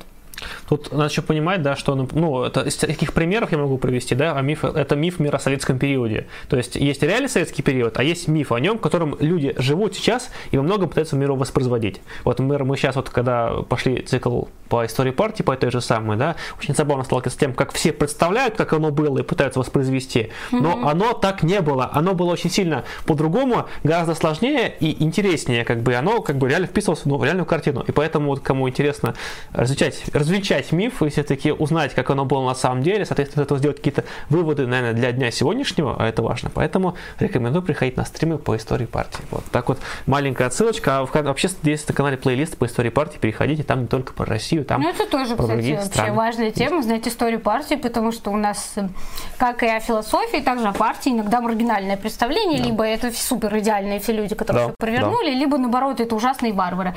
Например, по истории двадцатого века это... Наверное, самый лучший пример. История до двадцатого века всегда интересная, всегда одинаковая, все говорят о разных мнениях, ссылаясь на разные, как двадцатый век, она ангажированная, очень да, часто. Да, очень сильно. Вот, поэтому историю партии надо, на самом деле, изучать, потому что ее в вузах не всегда преподают. Может, где-то есть нейтрально настроенные или положительные, то вот в моем, например, не особо. Там двадцатый век, это Ленин подобрал в ошметки власти, да, там захватил и так далее. Вот там вопрос про... Нет, я всегда... Давай зачитаем, потому что не все все же видят, а, да. Фауста восемьдесят рублей. А теперь вот реально важный вопрос Демокрита: Абдерский или Плотин? Успешного стрима, товарищи, по скриптам о Токареве узнал через работу «Золотая ветвь» Фрезера. Блин, ну круто то, что о Токареве знают, потому что я не так давно познакомилась с этим представителем, но он сделал огромный вклад. То есть вот именно об архаичных обществах, о мифологизации. Это вообще очень серьезные исследователи. И он был, кстати, ну прям, как сказать, порядочным марксистом. То есть он очень последователен в этом отношении. Он никогда не ругал власть там, и еще что-нибудь. Хотя в советский период много всяких различных мнений было на этот счет. Вот, Токарев вот в этом отношении прям очень последовательный. Вот, но я за Плотина, потому что Плотин, душу, это великие, великое единое, и ум, это вообще все, что можно. И очень советую его читать, потому что это первый философ, который... За него все делал его ученик, ну, в смысле, он складировал его произведения, структурировал, поэтому, и когда мы читаем Плотина, мы а, можем последовательность понять. У Платона это сложно, потому что сборники Платона, его диалоги, они не в идейном понимании сложены, угу. а просто по порядку. И это всегда разбивает. Например, можно у Платона почитать «Апологию Сократа», она всем понравится, там, или «Фидо на душе», она, это очень мило-мило, а потом почитаешь какой-нибудь другой диалог, там, Тимей, например, да, и хочешь глаза себе вырвать, потому что ты не понимаешь контекст, вот, чего это. Вот. У Плотина все структурировано, у него в одном угу. а, говорится об этом, потом об этом же повторяется в другом. Вот. Ну это все, спасибо его замечательному ученику. Вот. И так, успешный стрим, этого еще спасибо. Да, да, кепка Ильича, тысяча семнадцать рублей. Спасибо за стрим, отлично предыдущий, рвет шаблоны. Ну, большое спасибо. Кепка Ильича, очень смешно. Эдвард, тысяча рублей, большое спасибо. Можете ли сказать, кто такие илоты и что с ними стало? Ну, если я не ошибаюсь, то это спартанские представители. Это что-то это... типа земледельцев. Вот но они это... были... В... Это же, по-моему, это же соседняя провинция с ними была. То есть сами спартанцы, они же в Лаконии жили, а илоты, это соседняя, я не помню, как она называлась, но это как-то соседняя с ними была, которую они захватили, по сути, да, они, по-моему, да, рабами они... были. Да. да, то есть они, как бы, по сути, выполняли земледельческую функцию, но они были приближены к рабам. То есть, потому что а, политика Спарты... она, ну, достаточно жестокая, ну, для нас сейчас кажется, uh-huh. потому что там все делается ради твоего общества вообще. Ну, и, кстати, греки, они в том отношении очень, очень, очень граждане своего полиса, потому что все делалось на благо полиса, и, и там любое инакомыслие против полиса, оно сразу же. Спасибо Периклу, кстати, отчасти за это, потому что он очень сильно это офици... офици... официализировал. Ну, то есть конституировал. Mm-hmm. А илоты, насколько я помню, то, что там постоянно бунты были. То есть, как бы, Спарта захватывает региончик, ей приходится перебегать, да, и в то время уже бунт возникает. И еще один очень интересный момент, связанный с советским периодом. В Германии, насколько я помню, то, что там разрешало, восхваляли Спарту. То есть uh-huh. в том плане, что это самое вообще идеальное государство, которое может быть. И они его смешивали с фашизмом, да, но ну, не могло быть фашизм на тот период. А в, со- ну, в советское время достаточно ну, скептично относились, что Спарта самая идеальная, потому что э, война, которая была, да, там несколько лет между финнами и спартами, она как бы возводила два образа мышления. С одной стороны, надо иметь жесткую вообще воспитанность, с другой стороны, раскрепощенность, ну, в слое... Не от слова то, что раздеваемся, тут начинаемся, да, от слова то, что выход своего мнения. Вот, поэтому, насколько я помню, то, что они бунты там делали, вот, и они как бы что-то между рабами и земледельцами, вот, что вот так вот. Да. Элло Хоботовский, наш постоянный зритель, вернулся к нам. Привет тебе. А, ни хрена себе девочка толковая. Я раньше думал, что она только Маша поддакивает. Ну, мы не то, чтобы как бы поддакиваем. У нас есть единое мнение на наших проектах, поэтому как бы, и если... Маша сказала одно, а я с этим согласна, то я ну, не разумею повторять одно и то же. Поэтому зачастую как бы вот мы вместе что-то делаем. Давай, что там еще есть у нас? Так, а, так это надолго, я понял. Вернемся обратно. А, там всем здравствуй и тебе привет. А, так... Так, так, так, так, где модераторы, это тоже да, у меня вот такой вопрос. Говоришь, от сомнения в мифах к околонаучному мышлению, что привело, кроме свободного времени, за счет рабов? Mm, то, что свободное время за счет рабов, да, это условие создавало для того, чтобы они могли мыслить о чем-то. А что к этому привело? Повтори-ка еще раз вопрос и мысль. То, что... от, сом... от сомнения в мифах к, к околонаучному мышлению, что привело, кроме свободного времени, за счет рабов? А... вот я говорила, один из критериев, да, было это появление первых как бы элементов мышления, таких как сравнение, вот это предтеча аналогии было, и как бы художественные образы, то есть даже, например, операция мыслительной в аллегории, она тоже имеет под собой вот, это, вот, вот эти принципы, которые [S2] Uh-huh. [S1] Заставляют задумываться о чем-то. Философия как бы это задумывание, то есть ты о чем думаешь. Например, очень часто исследователи говорят, что досократики, они стали вот такими вот философами, они... вот этими мифами, за счет того, что они удивлялись. То есть это очень интересная теория. Фалес идет, идет в воду, упал, ну он в колодец как бы упал, да, говорит, ну с водичкой, и очень удивился, как такое может быть. И за счет этого появлялись вопросы. Но это понятное дело, что это метафизическое как бы решение, оно не всегда такое. А помимо этого появлялись как бы в период Гомера, Гесиода какие-то вот элементы мышления, которые способствовали этому. То есть конкретно вообще самое, вот самое крутое это сравнение, потому что это уже несколько раз отрефлексировано, очень mm-hmm. много исследований, которые это подтверждают за счет изучения Гомера, потому что некоторые на Гомера убивают не месяц чтения, а несколько лет, потому что пытаются это понять. Что там, где модеры? Так, это модеры? Модераторы, видимо. А. Философский камень. Как оцениваете творчество Альтюссера для марксизма?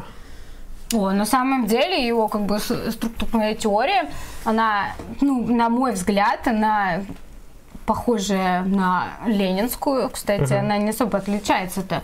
Единственное, что его отношение к женщине, может, там было какое-то другое. Но, тем не менее, Альтюссер очень много сделал для вот этого мышления в марксистской парадигме, именно в марксистской парадигме, которая способствовала развитию и популяризации марксизма, вот, например, в интеллигентской среде. Mm-hmm. Как бы для, ну, для людей постсоветского периода это достаточно странно, а в континентальной философии это по-другому мыслилось. Поэтому франкфуртская школа для них что не есть радикальная вообще вещь. А, например, некоторые, кто любит франкфуртскую школу, считают, что Ленин вообще был бандитом каким-то, и что это такое, какой коммунизм, если Маркса можно читать под вино.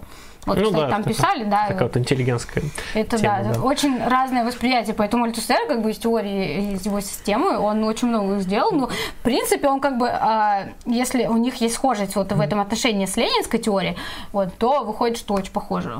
Тут надо еще понимать специфику, то есть, а, то есть чем это отличие, например, того же Альтюссера и в целом вот многих западных марксистов от советских, то что в СССР, в общем-то, практически нет философов, которые занимались бы именно политической частью, они в основном все логики, там занимались антиэстетикой, вот чем таким обычно. То есть, ну, безобидным и то, что, ну, не получишь по шапке от партии.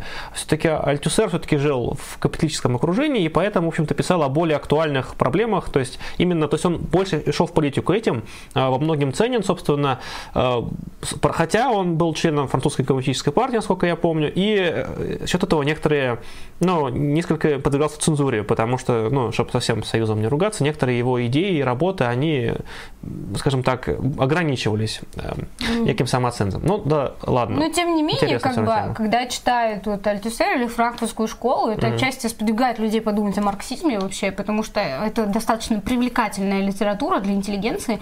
Я могу как пример вести, а, были... не то чтобы нейтрально политически настроенные mm-hmm. люди, но близкие к правому, наверное, толку. И они, когда читали франкфуртскую школу, например, да, у них просыпалось вот это вот что-то, вот они хотели заниматься сознанием, ну и как бы в левые уже, ну потому что там mm-hmm. нельзя почитать франкфуртскую школу и супер оправеть. Нет, такого нет. И вот и поэтому выходило так, то, что это очень заманивало литературу. Mm-hmm. А ну, так как сейчас существует вот этот информационный щит на... Щит, кстати, наверное, в двух словах, и ругательном, ищи слово, как забаррикадировать. Информационном поле, то, что мы, коммунизм, это вот прям вообще... Ну, по крайней мере, пока есть ка пэ эр эф, да, марксистов не сажают в тюрьму. Ну, да, будем считать, что так. Мы будем считать так, да. Рома Романов пишет, а если начать о Хрущеве, и к чему он привел нас, какие к черту демокриты? А вот это как раз-таки на стримы по истории партии, потому что да, Хрущева да. мы обязательно поговорим. Вопрос, кстати, интересный, потому что я уже видел, тут дальше его ругают, что Хрущев мудак, волюнтарист, у него троцкист. Вот как раз-таки, чтобы... более комплексно рассмотреть фигуру, кем же он Главное, был на самом деле. Чтобы не да, да, то есть, то есть, скажем так, из-за всего знания Хрущева, чтобы обычные люди, что это двадцатый съезд, Гагарин и там кукуруза, да, мы несколько, ну, уже крепкий кризис, может быть, у кого-то, да, то есть мы попытаемся все-таки несколько расширить образ и показать, что, во-первых, он сильно сложнее, а во-вторых, его несколько, ну, не, не, не к тому, чтобы мы там оправдывать его, либо мы ругать, просто покажем вот именно более комплексным эту фигуру. Как он появился, как он, скажем так, стал таким, каким он есть, и какие политические методы он использовал, откуда, в общем-то, они взялись, я думаю, вы поймете, но это на других стримах. Нам пришел донат от товарища... От... Про Спарту что-то, да? Про Спарту было уже. А, То, что... а вот, да. Спартанцы занимались философскими вопросами. Были ли у спартанцев философы? Философов там, в принципе, не совсем. Были люди, которые записывали что-то о спартанцах, да, и они какие-то философские мотивы воспроизводили, но они были не философами. А в Спарте, в принципе, как сказать, если в наше время тебя, например, спонсируют твое исследование, вот как mm-hmm. сейчас, да, эта ситуация в капитализме удручающая, какие-то супер хорошие и полезные исследователи, они, исследования, они просто не спонсируются. Поэтому люди вынуждены их делать вопреки, как бы, разуму, добродетели в, в пользу маркетинга, да. Mm-hmm. В Спарте просто не было запроса на философию, то есть там как бы вопрос культурного плана был исключительно на то, что направить куда войска, как бы вообще, как, как мобилизоваться. Тем не менее, там рациональность была, вот, это точно бесспорно, философов там вроде как и не было. В Украине уже запретили. Как... Да. Ну, ситуация на Украине, она действительно отличается от нашей, поэтому это, это бесспорно вообще. Но пока что в российских реалиях, да, пока есть КПРФ, ну, было бы странно посадить. Че? Ну-ка, иди по это... А что там случилось? А, что-то как-то там какой-то трэш происходит по типу это. Отдохни. Нет, так. На самом деле оскорбления это, наверное, действительно не самые приятные. Так. Ладно, мне, к сожалению, надо бежать. Всем пока. Моя трудофёрая девочка, чьё имя я забываю. Классно, это в записи. Вот. Такое, да. Что такое татарский? Что значит? У нас был как-то стрим, где я про это рассказывал. Я только не помню, как он называется. Там, там типа про левое сквернословие, как-то так.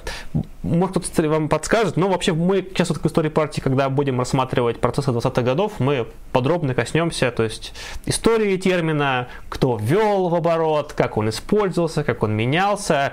Там очень интересно, потому что обычно это все несколько в другом виде представляется, опять же в виде мифа того самого. Ну как бы я вижу вопросы о троцкизме, я просто еще не знаю существование Троцкого, я еще в античности, вот, потому что да. Я только вчера экзамен Ну, закрыла, Троцкий, поэтому я не дошла. Как, как философ он был слабоват, поэтому я думаю, что...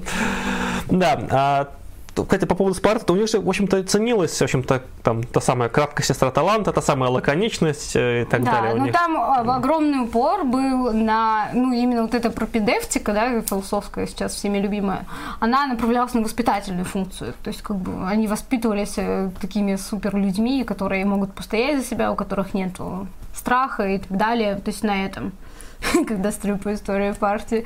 Я смотрю, у вас хороший запрос. Скоро. Я с ребенком занимаюсь по Коровкину, в целом античность по Гуревичу. Тебе о чем-то говорит? Не, ну вообще, кстати, очень круто, как бы с ребенком и античность, это вообще вам уважение огромное за это, потому что... Но, например, как сделали мне, мне в детстве купили книжку «Легенды и мифы Древней Греции». Я когда начинала читать, да, мне страшно становилось. Я, я не знала, ну, что я буду это обожать очень сильно. Книжка была. Да, вот у меня Здесь. тоже. Но у меня есть еще мифы тридцатых годов советской. Это угу. очень редкие книги, потому что, ну, бытует мнение, что их сжигали, потому что они греческие. Ну, в том плане, что они пагубно влияли на людей. Вот у меня были эти издания. Угу. Мне подарил друг, это вообще очень круто. Он где-то... достала из-под полы эту книжку и сказал, что пускай она у меня, она ветхая, не как завет, но ветхая. Кстати, по поводу там, чтения там, и самопознания, тут мне пишут историю. У меня был товарищ, который, собственно, как и я, технарь, и он в какой-то момент почему-то вдруг загнался и решил прочитать Канта. Говорит, хочу, говорит, короче, Канта. Я, только я не помню, что он сел читать, категорически не помню, не помню точно, что он читал. В общем, он сел и, короче, то есть со словарем с философским, короче, mm-hmm. и сел, короче, писать постранично, короче, одну страничку в день разбирал, короче, полгода сидел, короче, и бросил, говорит, ты, полгода, на самом деле, надо иметь некоторую, ну, надо иметь большую выдержку для такого. В общем, говорит, какая-то, говорит, херобора. Ну, на самом деле, со многими предметами, так, да. Я, например, сталкиваюсь с тем, что я исследования по психиатрии смотрела, да, и как бы человеку, который не ну, не готов к этому в том плане, что да. пропедевтического никакого знания нету, то это действительно становится чем-то страшным. Как бы психиатрия, да, тоже достаточно наука... Ну, как сказать, не то чтобы, да, мы все думаем, что мы знаем, если мы поставили диагноз биполярное расстройство, мы психиатры, да, вот уже ну, такое это... есть. Это, это шутка, это ни в коем случае я не говорю, что нельзя стать психиатром, но я не говорю также, что диагнозы не ставятся. Поэтому как бы сложно. И также в философии, когда мы начинаем браться за какой-то момент, то мы можем не учитывать всех факторов. Конечно. Ну, то есть, по крайней мере, не все, но большую часть, и это будет казаться нам чем-то непонятным. Например, то же самое, что когда мы смотрим Платона, да, с одной стороны, мне кажется, это уж вообще какая-то тоталитарная штука, которую он хочет провернуть, почему это угу. там философы правят и так далее. Вот, а ну как бы если смотреть в контексте а, того, что было демократией в Греции, да, то понятно, почему у него такие идеи как бы возникали. Вот, потому что он очень сильно ругал Перикла за то, что вот он считал, что ну, Перикла ассоциирует обычно с расцветом, да, с mm-hmm. красотой Греции. То, что он Акрополь возвел и так далее, ну, самый мощный имеется в виду. То есть вот это вот на холмиках красивая штучка, театральная площадь. То, что от нее осталось. Да, вот. А Платон очень сильно ругал его за это, потому что он говорил... Эх, Перикл, не сберег, не сберег, гад. Но на деле это кризис рабовладельческого периода был, потому что, ну, Маркс тоже выводил это из-за того, что, как бы, ну, с одной стороны ты одно говоришь, а у вас выходит другое, то и люди тоже сомневаются. Вот что там, Фрейд вроде бы доказал, что другие сознания — это невроз. Я не могу сказать точно, что он сказал, что невроз, что религиозное сознание. Я знаю, что предпосылки религиозного сознания кроются в, как бы в проблемах, которые мы замыкаем. Вот это я вроде да. помню, что он говорил. Вот. Но про неврозы это сложно, потому что, опять же, вот, когда я смотрела исследования по психическим заболеваниям или психологической и психической нестабильности, то там было такое, то, что как бы до двадцатого века все упорно считали, что истерия – это болезнь, психическое расстройство, да. истерия. Вот. И, естественно, ну, чтобы понимали, этимология – это бешенство матки. Вообще. Да, это, это я не ругаюсь, это, это действительно этимология. Соответствующе ее и лечили. Да, да. И как бы и лечили ее методами, потому что только женщины, да, могут заразиться, заразиться непонятно откуда. Mm-hmm. Ну, шутка, конечно, не заразиться, а приобрести, да, это заболевание, как его лечить. То есть там было нормальное обращение к психиатру, говорить, моей жены истерия. Вот, поэтому как бы и с неврозами там сложнее, то, что там Фрейд говорит, потому что исследования Фрейда, они в чем-то действительно совершили некие перевороты, ну, в мышлении о том, с другой стороны. По сути, самой систематичности, то есть сбор информации, он опирался на какие-то там клинические случаи, то есть именно вот систематически описать именно психику человека, наверное, ну, один из первых, и в этом, наверное, реально заслуга. Да, да, ну, как бы продолжатели его дела, они больше раскрывали, да, там он сны анализировал, насколько я знаю. Вот. Но я знаю, что у него был скандал с Адлером, потому что на кружок Адлер что пришел и сказал, кстати, у них тоже кружки были вот эти интеллигентские, да. очень веселые. Вообще у этих, у психоанализа там же принято, у них тоже кружки же, как бы. Ну, как бы... И марксисты тоже, вот именно вот интеллигентская да. среда, например, Лукач, да, он считается марксистом, он ходил на кружок к Максу Веберу. Макс Вебер, марксизма этого нет никак, да, но он к нему ходил на кружок, то есть такое может быть. Выбор как раз таки скорее критиковать пытался. Ну, хотя, хотя скорее дополнил в итоге. Да, да. Я, кстати, тоже да. придерживаюсь то, что его работа по протестантизму, да, да, он в некоторых случаях он прям вот говорит, ой, вообще очень близко марксистам, да. ну, а потом он обязательно скажет, ну, религия все-таки отдельно, да, то, что такое скажет, нам грустно становится. Да, ну, то есть он не вполне дошел. Так, да, там, кстати, да, блуждающие, это тоже как верный перевод. Но опять же, когда говорят переводы, всегда надо помнить, да, что они могут различаться. Так, нам что-то еще приходило, по-моему. Так. Фауст спрашивает нам, Марина, а в Спарте был, был запрос на АГГ, АГГ это вам не ЕГЭ. А, мы, да, не будем задавать, задаваться вопросами ЕГЭ. Кстати, ЕГЭ и то перенесли, так что спартанцам было очень сильно повезло. Хотя, да, сочувствую всем тем, кто в этом году заканчивает школу, э, в том плане, что, типа, где, где выпускной, где там э, последний звонок, да, типа, на самом деле никакого очень... праздника, да, как говорится. Вот. Сильно различалась письменность полисов или отличия были лишь между ионицами и дорицами. И то лишь до перехода к, а, к, к это позднее. Сильно письменность полисов. А, письменность не, не так сильно. Там самое главное отличие было в диалектах. Как, в принципе, сейчас в русском языке есть разные диалекты. Вот. И у греков серьезные были... как сказать, серьезные различия у ионийцев и дорейцев, как бы вот. То есть, если мы там Плутарха, да, считаем, его можем не отличить uh-huh. от многих, многих греков. Вот, это действительно, на письменности не так сильно это. Нет, там есть опис... там с окончаниями есть как бы какие-то уловки, но они быстро запоминаемые. Вот.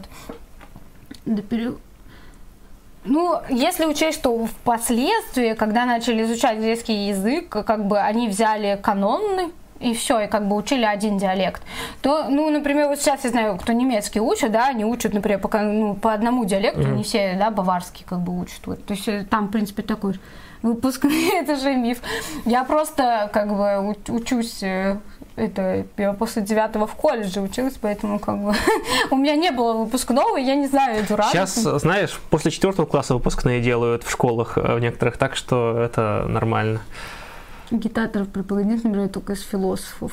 Ну, кстати, кто знает, кого в агитаторе, как бы не всегда. Ну, журналисты, они же не все агитаторы, не все философы, далеко, точнее, большинство не. Очень часто, когда люди занимаются философией, они могут уйти в себя очень быстро, да, и как бы общение с людьми, потому что они общаются с мертвыми. Общаются, на, более того, разговаривают на непонятном другом языке. И, кстати, да, очень часто вокабуляр людей, которые занимаются философией, он достаточно жесток для людей. Начинают общаться, то есть писать очень, очень, очень сложно писать, и с ними становится просто сложно общаться, ты такой, блин, давай попроще. Ну, на самом деле, я могу в защиту этого сказать, то, что, во-первых, этого требует академическая это деятельность, понятно, да. Потому что, э, а, сейчас я скажу, это что ты, серия «За базар отвечай», вот это примерно вот так, потому что если ты сказал термин, который не соответствует тому, что ты говоришь, то ты очень быстро за это получишь. Вот, и, и еще это к тому, то, что ты начинаешь просто действительно учить вот эту терминологию, поэтому ты уже в ней живешь. Кстати, ну, вот ты не разделен с ней, поэтому иногда кажется, что философы вот так. Философия панка больше, чем просто шум. Если ты говоришь про Крейга Хара, его работу «Философия, философия панка», то э, это не совсем философия, но я читала. Ну, кстати, э, там... Я знаю, что есть панк-рокеры, которые философией занимаются. То есть, типа, почему, почему нет? Да, почему нет? Главное, не в четвертом классе. Главное, не философия и танца. Рикардо, там, Рикардо Милоси. Я на выпускном напился. Олег, да, пишет, что на выпускном напился, попаленного вина обливал в кустах, а потом дрался с батей одноклассницей. Мы немного потеряли. Ну, очень насыщенный у тебя, Олег, был выпускной. Это, это зато, видишь, зато есть что вспомнить, есть что рассказать. Блин, здорово, что про Олег Гурга напомнили, потому что он действительно, он, он как бы был одних из тех реформаторов, которые спартанские... Угу. Спартанские законы пытался Конечно. рассказать, потому что благодаря ему мы много знаем. Можно ли назвать Платона просто левым фашистом в отдельном государстве?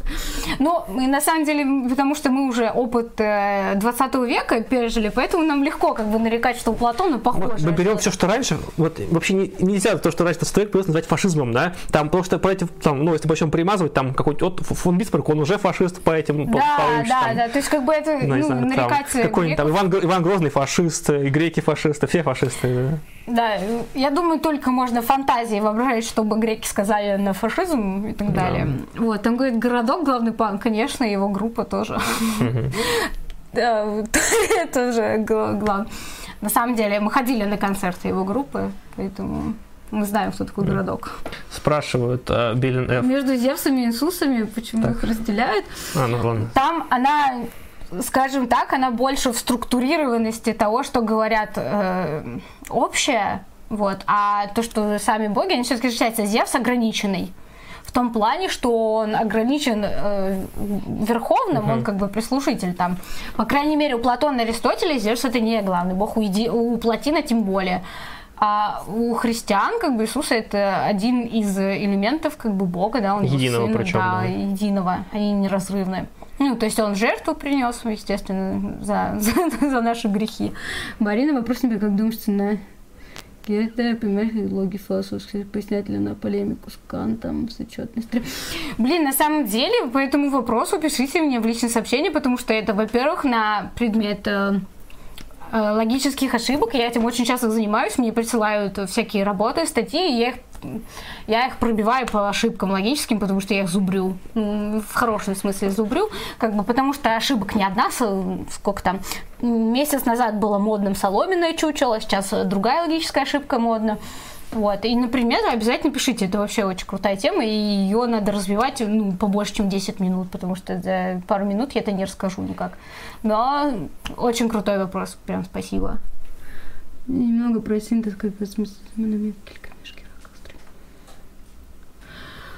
О, там, кстати, про Месопотамию, там не все прям супер копипаст, как бы греки очень хорошо крали всякие мотивы, ну не то чтобы крали, да, они с некоторыми племенами, которые они контактировали, то есть торговля развивалась, точнее не торговля, а какая-то подарочная схема, то есть, например, ты встретил, да, другое племя, и как uh-huh. бы подарочками обменялись, излишками, да, кстати, «Капитал» Карла Маркса, да, об этом чуть-чуть да. говорит, да. вот, мы оттуда берем, вот, и как бы и предания, они разносились подальше от твоего народа, и как бы это доходило. Диснейленд котирует. Или еще Дугин, например. Блин, на самом деле, если что, Дугин, это вообще очень забавная, как сказать, не знаю, самый забавный элемент российской культуры, потому что... Когда меня спрашивают, что такое философия, я отвечаю, пошел нахер, не твое собачье дело. Дугин, он этим... Ну, то есть он долгое время, да, когда преподавал в МГУ, он там говорил за президента, потом от него отвернулось правительство, он все равно говорил за президента, то есть он очень специфический человек, и как бы отчасти... Отчасти я, ну, как сказать, со смешком, но у него темные логосы и так далее, это не всегда, не всегда самое лучшее. Что там еще там хруща? Нам прислали какой-то хот-дог. Я котирую Дугина как юмориста. Юморист, да. А про хороводы у него вот это вот замечательное совершенно, что это... Дугин это, это реально, это просто, это, знаете, это, не знаю, на уровне какой-то просто массовой сейчас уже культуры, просто как, как явление, ну, скорее, да, такое, как, как мем, если угодно, вот в этом плане. Не, ну как бы он, когда преподавал, к нему вообще относились очень серьезно. То есть, вы, то есть восточной философии, что ничего нравится. Ох, вообще, на самом деле, то есть... Если говорить о Востоке, то я, во-первых, очень люблю китайскую, вот я изучала, то есть даже некоторые графемы я поняла, это вообще для меня считается одним из самых крутых. Вот. И индийская философия, это вообще тоже, это мой респект, если вы тоже это изучаете, потому что санскрит, это, я не знаю, идеально там... Во-первых, духовные практики, которые, кстати, до сих пор используют, да, угу. Если мы греческие практики не все используем, они у них есть, и... Философия есть даже направление, квиетизм называется, это когда мы духовные практики восполняем своим философским воззрением. А из восточной, это единственное, потому что я только изучала как бы восточную, да, это китайскую, индийскую, а вот за остальное я бы хотела время найти, чтобы все это учитать. Просто вопрос, где вы планируете работать в современной России со знанием древнегреческой философии? О, поверь, это сработает, это самый крутой вопрос, потому что я пошла намеренно, зная, что работать где-то вот на суперкрутой работе я не буду. Ну, в том плане, как бы я могу работать с репетитором, ну, понятно, по другим предметам, не по философии. А древнегреческая философия и древнегреческий язык мне нужен для исследований, потому что большая часть работ, которые я читаю, они... подразумевает в себе знание греческого, и без этого вообще никак, поэтому я учу греческий уже год, до сих пор не выучила, ну в том плане, что его сложно выучить за один год. Очень всем советую, если вы там учите, если вы филологи или еще кто-то, учебник Шичалина, ну или Соболевского, как, ну, по канону. Вот что там, Роман, правильный Иисус. Так, Иисус нормальный. Ну что, давайте сейчас сделаем еще объявление. Напомню, вдруг тем, кто присоединился позже, да, первый момент это по поводу Ростова. Дело в том, что в Ростове случилась не самая, наверное, приятная ситуация. Случился большой трудовой конфликт. Сотрудники компании «Сады Придонья» оказались, ну, не самой лучшей ситуации. Мерчендайзеров решили уволить и не платить положенные выплаты. Как это сделать? Очень просто. Взяли... воспользовались тем, что сейчас самоизоляция, им не выдали пропуска, вот, соответственно, они на работу не попали, им сказали, что они не явились на работу, и на основании этого уволили, по сути, уволили по статье. Вот, они объединились в профсоюз, решили бороться, скажем так, за свои права, но им поступают угрозы, там сейчас довольно-таки интересная ситуация, и вот Союз марксистов Ростова вот сейчас инициирует кампанию по этому поводу, поэтому обязательно вот, перейдите в, в сообщество Союза марксистов, вот можете узнать об этом подробнее, возможно, вы чем-то там даже сможете помочь, присоединиться и так далее. Но самый такой момент, то что, опять же, это компания «Сады Придонья», думаю, всем вам известная, поэтому мы все призываем устроить бойкот продукции этой компании. То есть, в первую очередь, это, конечно же, соки «Сады Придонья», а также это «Не молоко», я правильно Да, называю? Компания называется «Не молоко». Это бренд такой, да. В общем-то, также постарайтесь обойтись без этой продукции, кому все-таки нужны заменители а, в виде того же продукции. То есть мы в начале стрима рассказали, что его можно приготовить самим, да, так, очень да, дешево. Да, так что подумайте на этот счет, как бы, и все-таки давайте не будем, скажем так, спонсировать действительно тех, кто является агрессором данной ситуации, действительно вот, тех, кто так жестоко обращается с своими работниками. Как раз объяснили, для чего да. нужна информационная поддержка. Это для тех, например, кто работает угу. на схожей компании, да, и у них такое случается, чтобы они не думали, что... Они ну, одни. Да, что они одни, потому что некоторые люди, это то же самое с тем, когда зарплату не, не обсуждают, да, люди не знают, что да. им вообще всем платят маленькую зарплату. Как бы, если люди знают, что такое случилось, и можно с этим что-то делать, хотя бы пытаться, да, организоваться, то это очень круто. Ну и важно понимать, да, что если вашей как бы какой-то такой компании конфликта не было в СМИ, то есть, по сути, его и не существовало как такового, поэтому э, освещение — это одно из таких простейших хотя бы вещей, это про- самое простое, что может сделать каждый, это распространить информацию, это вот уже будет ваш маленький вклад, ну, возможно, даже, надеюсь, что и в победу. Ну, вторая новость, наверное, тоже связана с Союзом марксистов, это новость, связанная с Уфой, в Уфе нарушают права сотрудников книжного магазина «Лабиринт» Союз марксистов Уфы, вот снял ролик на эту тему, сейчас я вам пришлю ссылку, поэтому всем, вот, посмотрите, обязательно ознакомьтесь, вот, я думаю, это... Это важно. Вот вам, пожалуйста, ссылки в чате. Посмотрите. Вот. Э, так, не то открыл. Вот. Это второй момент. И третий момент, связанный с Союзом марксистов э, моего родного города, города э, Иваново. Э, в общем, там...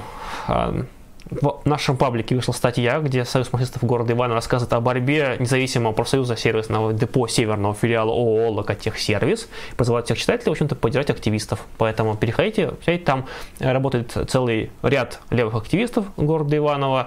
В общем, там довольно-таки такая ситуация. Интересно, опять же, посмотрите. И, опять же, помогите с распространением информации, потому что это очень важно. Важно чувствовать поддержку, важно чувствовать плечо, вот в том числе в виде левых активистов. Так что это, ну, наверное, самая малая активность, которую вы можете совершить.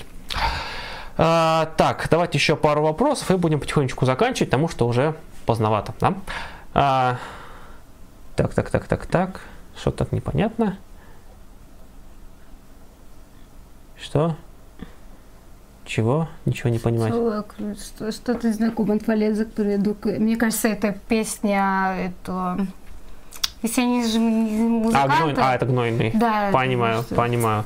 Так, ладно, я понял тебя. Ты улетаешь навсегда. Хорошо, ладно, разобрались. Там был вопрос, то, что, ну, сказать, например, зачем, что-то было схоже с тем, что зачем заниматься тем, что не полезно, да? Ну, да, в, то есть, в чем смысл-то, практический смысл с этого всего?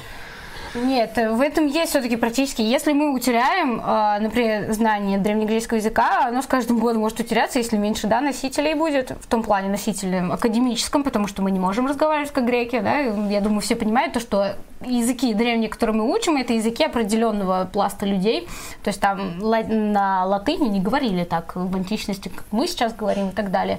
Вот. И если этот культурный момент не сохранять, то исследования могут тоже заходить в тупик, потому что мы не можем не знать, откуда это пошло. Мы всегда должны узнавать причины, да, причины из причины, причины из того, и как минимум, да, есть разные специальности, которые на этом специализируются. Вот. А академическая профессия, да, может, я на нее, конечно, взор держу, но это еще не скоро, потому что я хочу учиться до... очень долго, очень, очень долго. долго. Да. Так, вопрос. Но... Да. Да. У китайцев все плохо с загробной жизнью и религией в целом, исключительно из-за географической изоляции? Не, не совсем. У них как бы, если мы возьмем даосизм, который, кстати, до сих пор практикуется у них, то это не из закрытости, он как бы, ну, там кажется очень часто, что это смирительная какая-то, но они не всегда это называют философией, потому что слово «философия» в китайский язык японцы привезли в девятнадцатом веке, там не было слова «философия», если я не ошибаюсь, и как бы... У них по большей части это характер мудрствования брал. Например, конфуцианство призывало к тому, что ты должен слушать большого человека, да, то есть uh-huh. благородного мужа. Вот. А если ты маленький человек, то есть это что-то отчасти и смирение, отчасти это м- отчасти это аграрная культура, которая на них очень сильно влияла, потому что у них земледелие было развито и так далее. То есть средневековая, да, у них кажется, что она такая... Ну, кстати, когда говорят про культурную революцию, Мао тоже говорит, что ничего себе из крестьян, да, угу. почти из грязи в князи. Вот, поэтому как бы я бы не сказала, что это целиком от их замкнутости, они торговали, у них, но у них была разрозненность между маленькими городами, это действительно так, они пытались закрываться друг от друга. Нужны ли современному человеку латынь и греческий? Вот, наука мысли как процесс, теория, да, теория познания, это, кстати, угу. э, могу тут сослаться на Ленина, а, он говорил, что от философии ну, очень необходима теория познания, потому что знание меняется, и, соответственно, угу. теория это должна быть. Тереза, когда примерно стрим будет? Маша обещает, что на следующей неделе. Mm-hmm. Ну вот, как анонс возьмем, что будет, возможно, скоро, то есть следующий стрим, а если следующий, то следующий после него. Ну и так, в общем, вы знаете дальше алгоритм. Ну что, огромное спасибо, что были сегодня с нами, огромное спасибо тебе, что пришла, что рассказала. Очень многие в восторге, очень многим интересно. Думаю, что обязательно будет как-то повторить. Если у вас есть какие-то супер темы, которые, например, не изучены, или вы хотите изучить, то вы можете мне писать. Я могу вам литературу кидать, потому что О, я да. его так разбрасываю. Вот. А список литературы мы обязательно опубликуем. А, вот нас Марго составит. Мы опубликуем его в телеграм-канале. Так что подписывайтесь на телеграм-канал по ссылке в описании. Также переходите в Союз марксистов. А, вот, прочитайте материалы, которые я выше сказал, обязательно и их распространите. Они говорят фуражку примерить. Хочешь, можешь примерить. Ну, они просят, я не знаю. Да это смешно, наверное. Держи. Оп. На этом Все. Она больше меня в два раза. Все, вот на этой э, мне меньше в два раза. Ну что, на этой замечательной ноте мы прощаемся. Всем большое спасибо. спасибо. Пишите, все, вообще всем, очень пока. Круто. Приходите на кружки, кстати. Да, приходите. Как, как только они восстановятся в очном режиме, то мы да. всех ждем. Все, пока. Пока.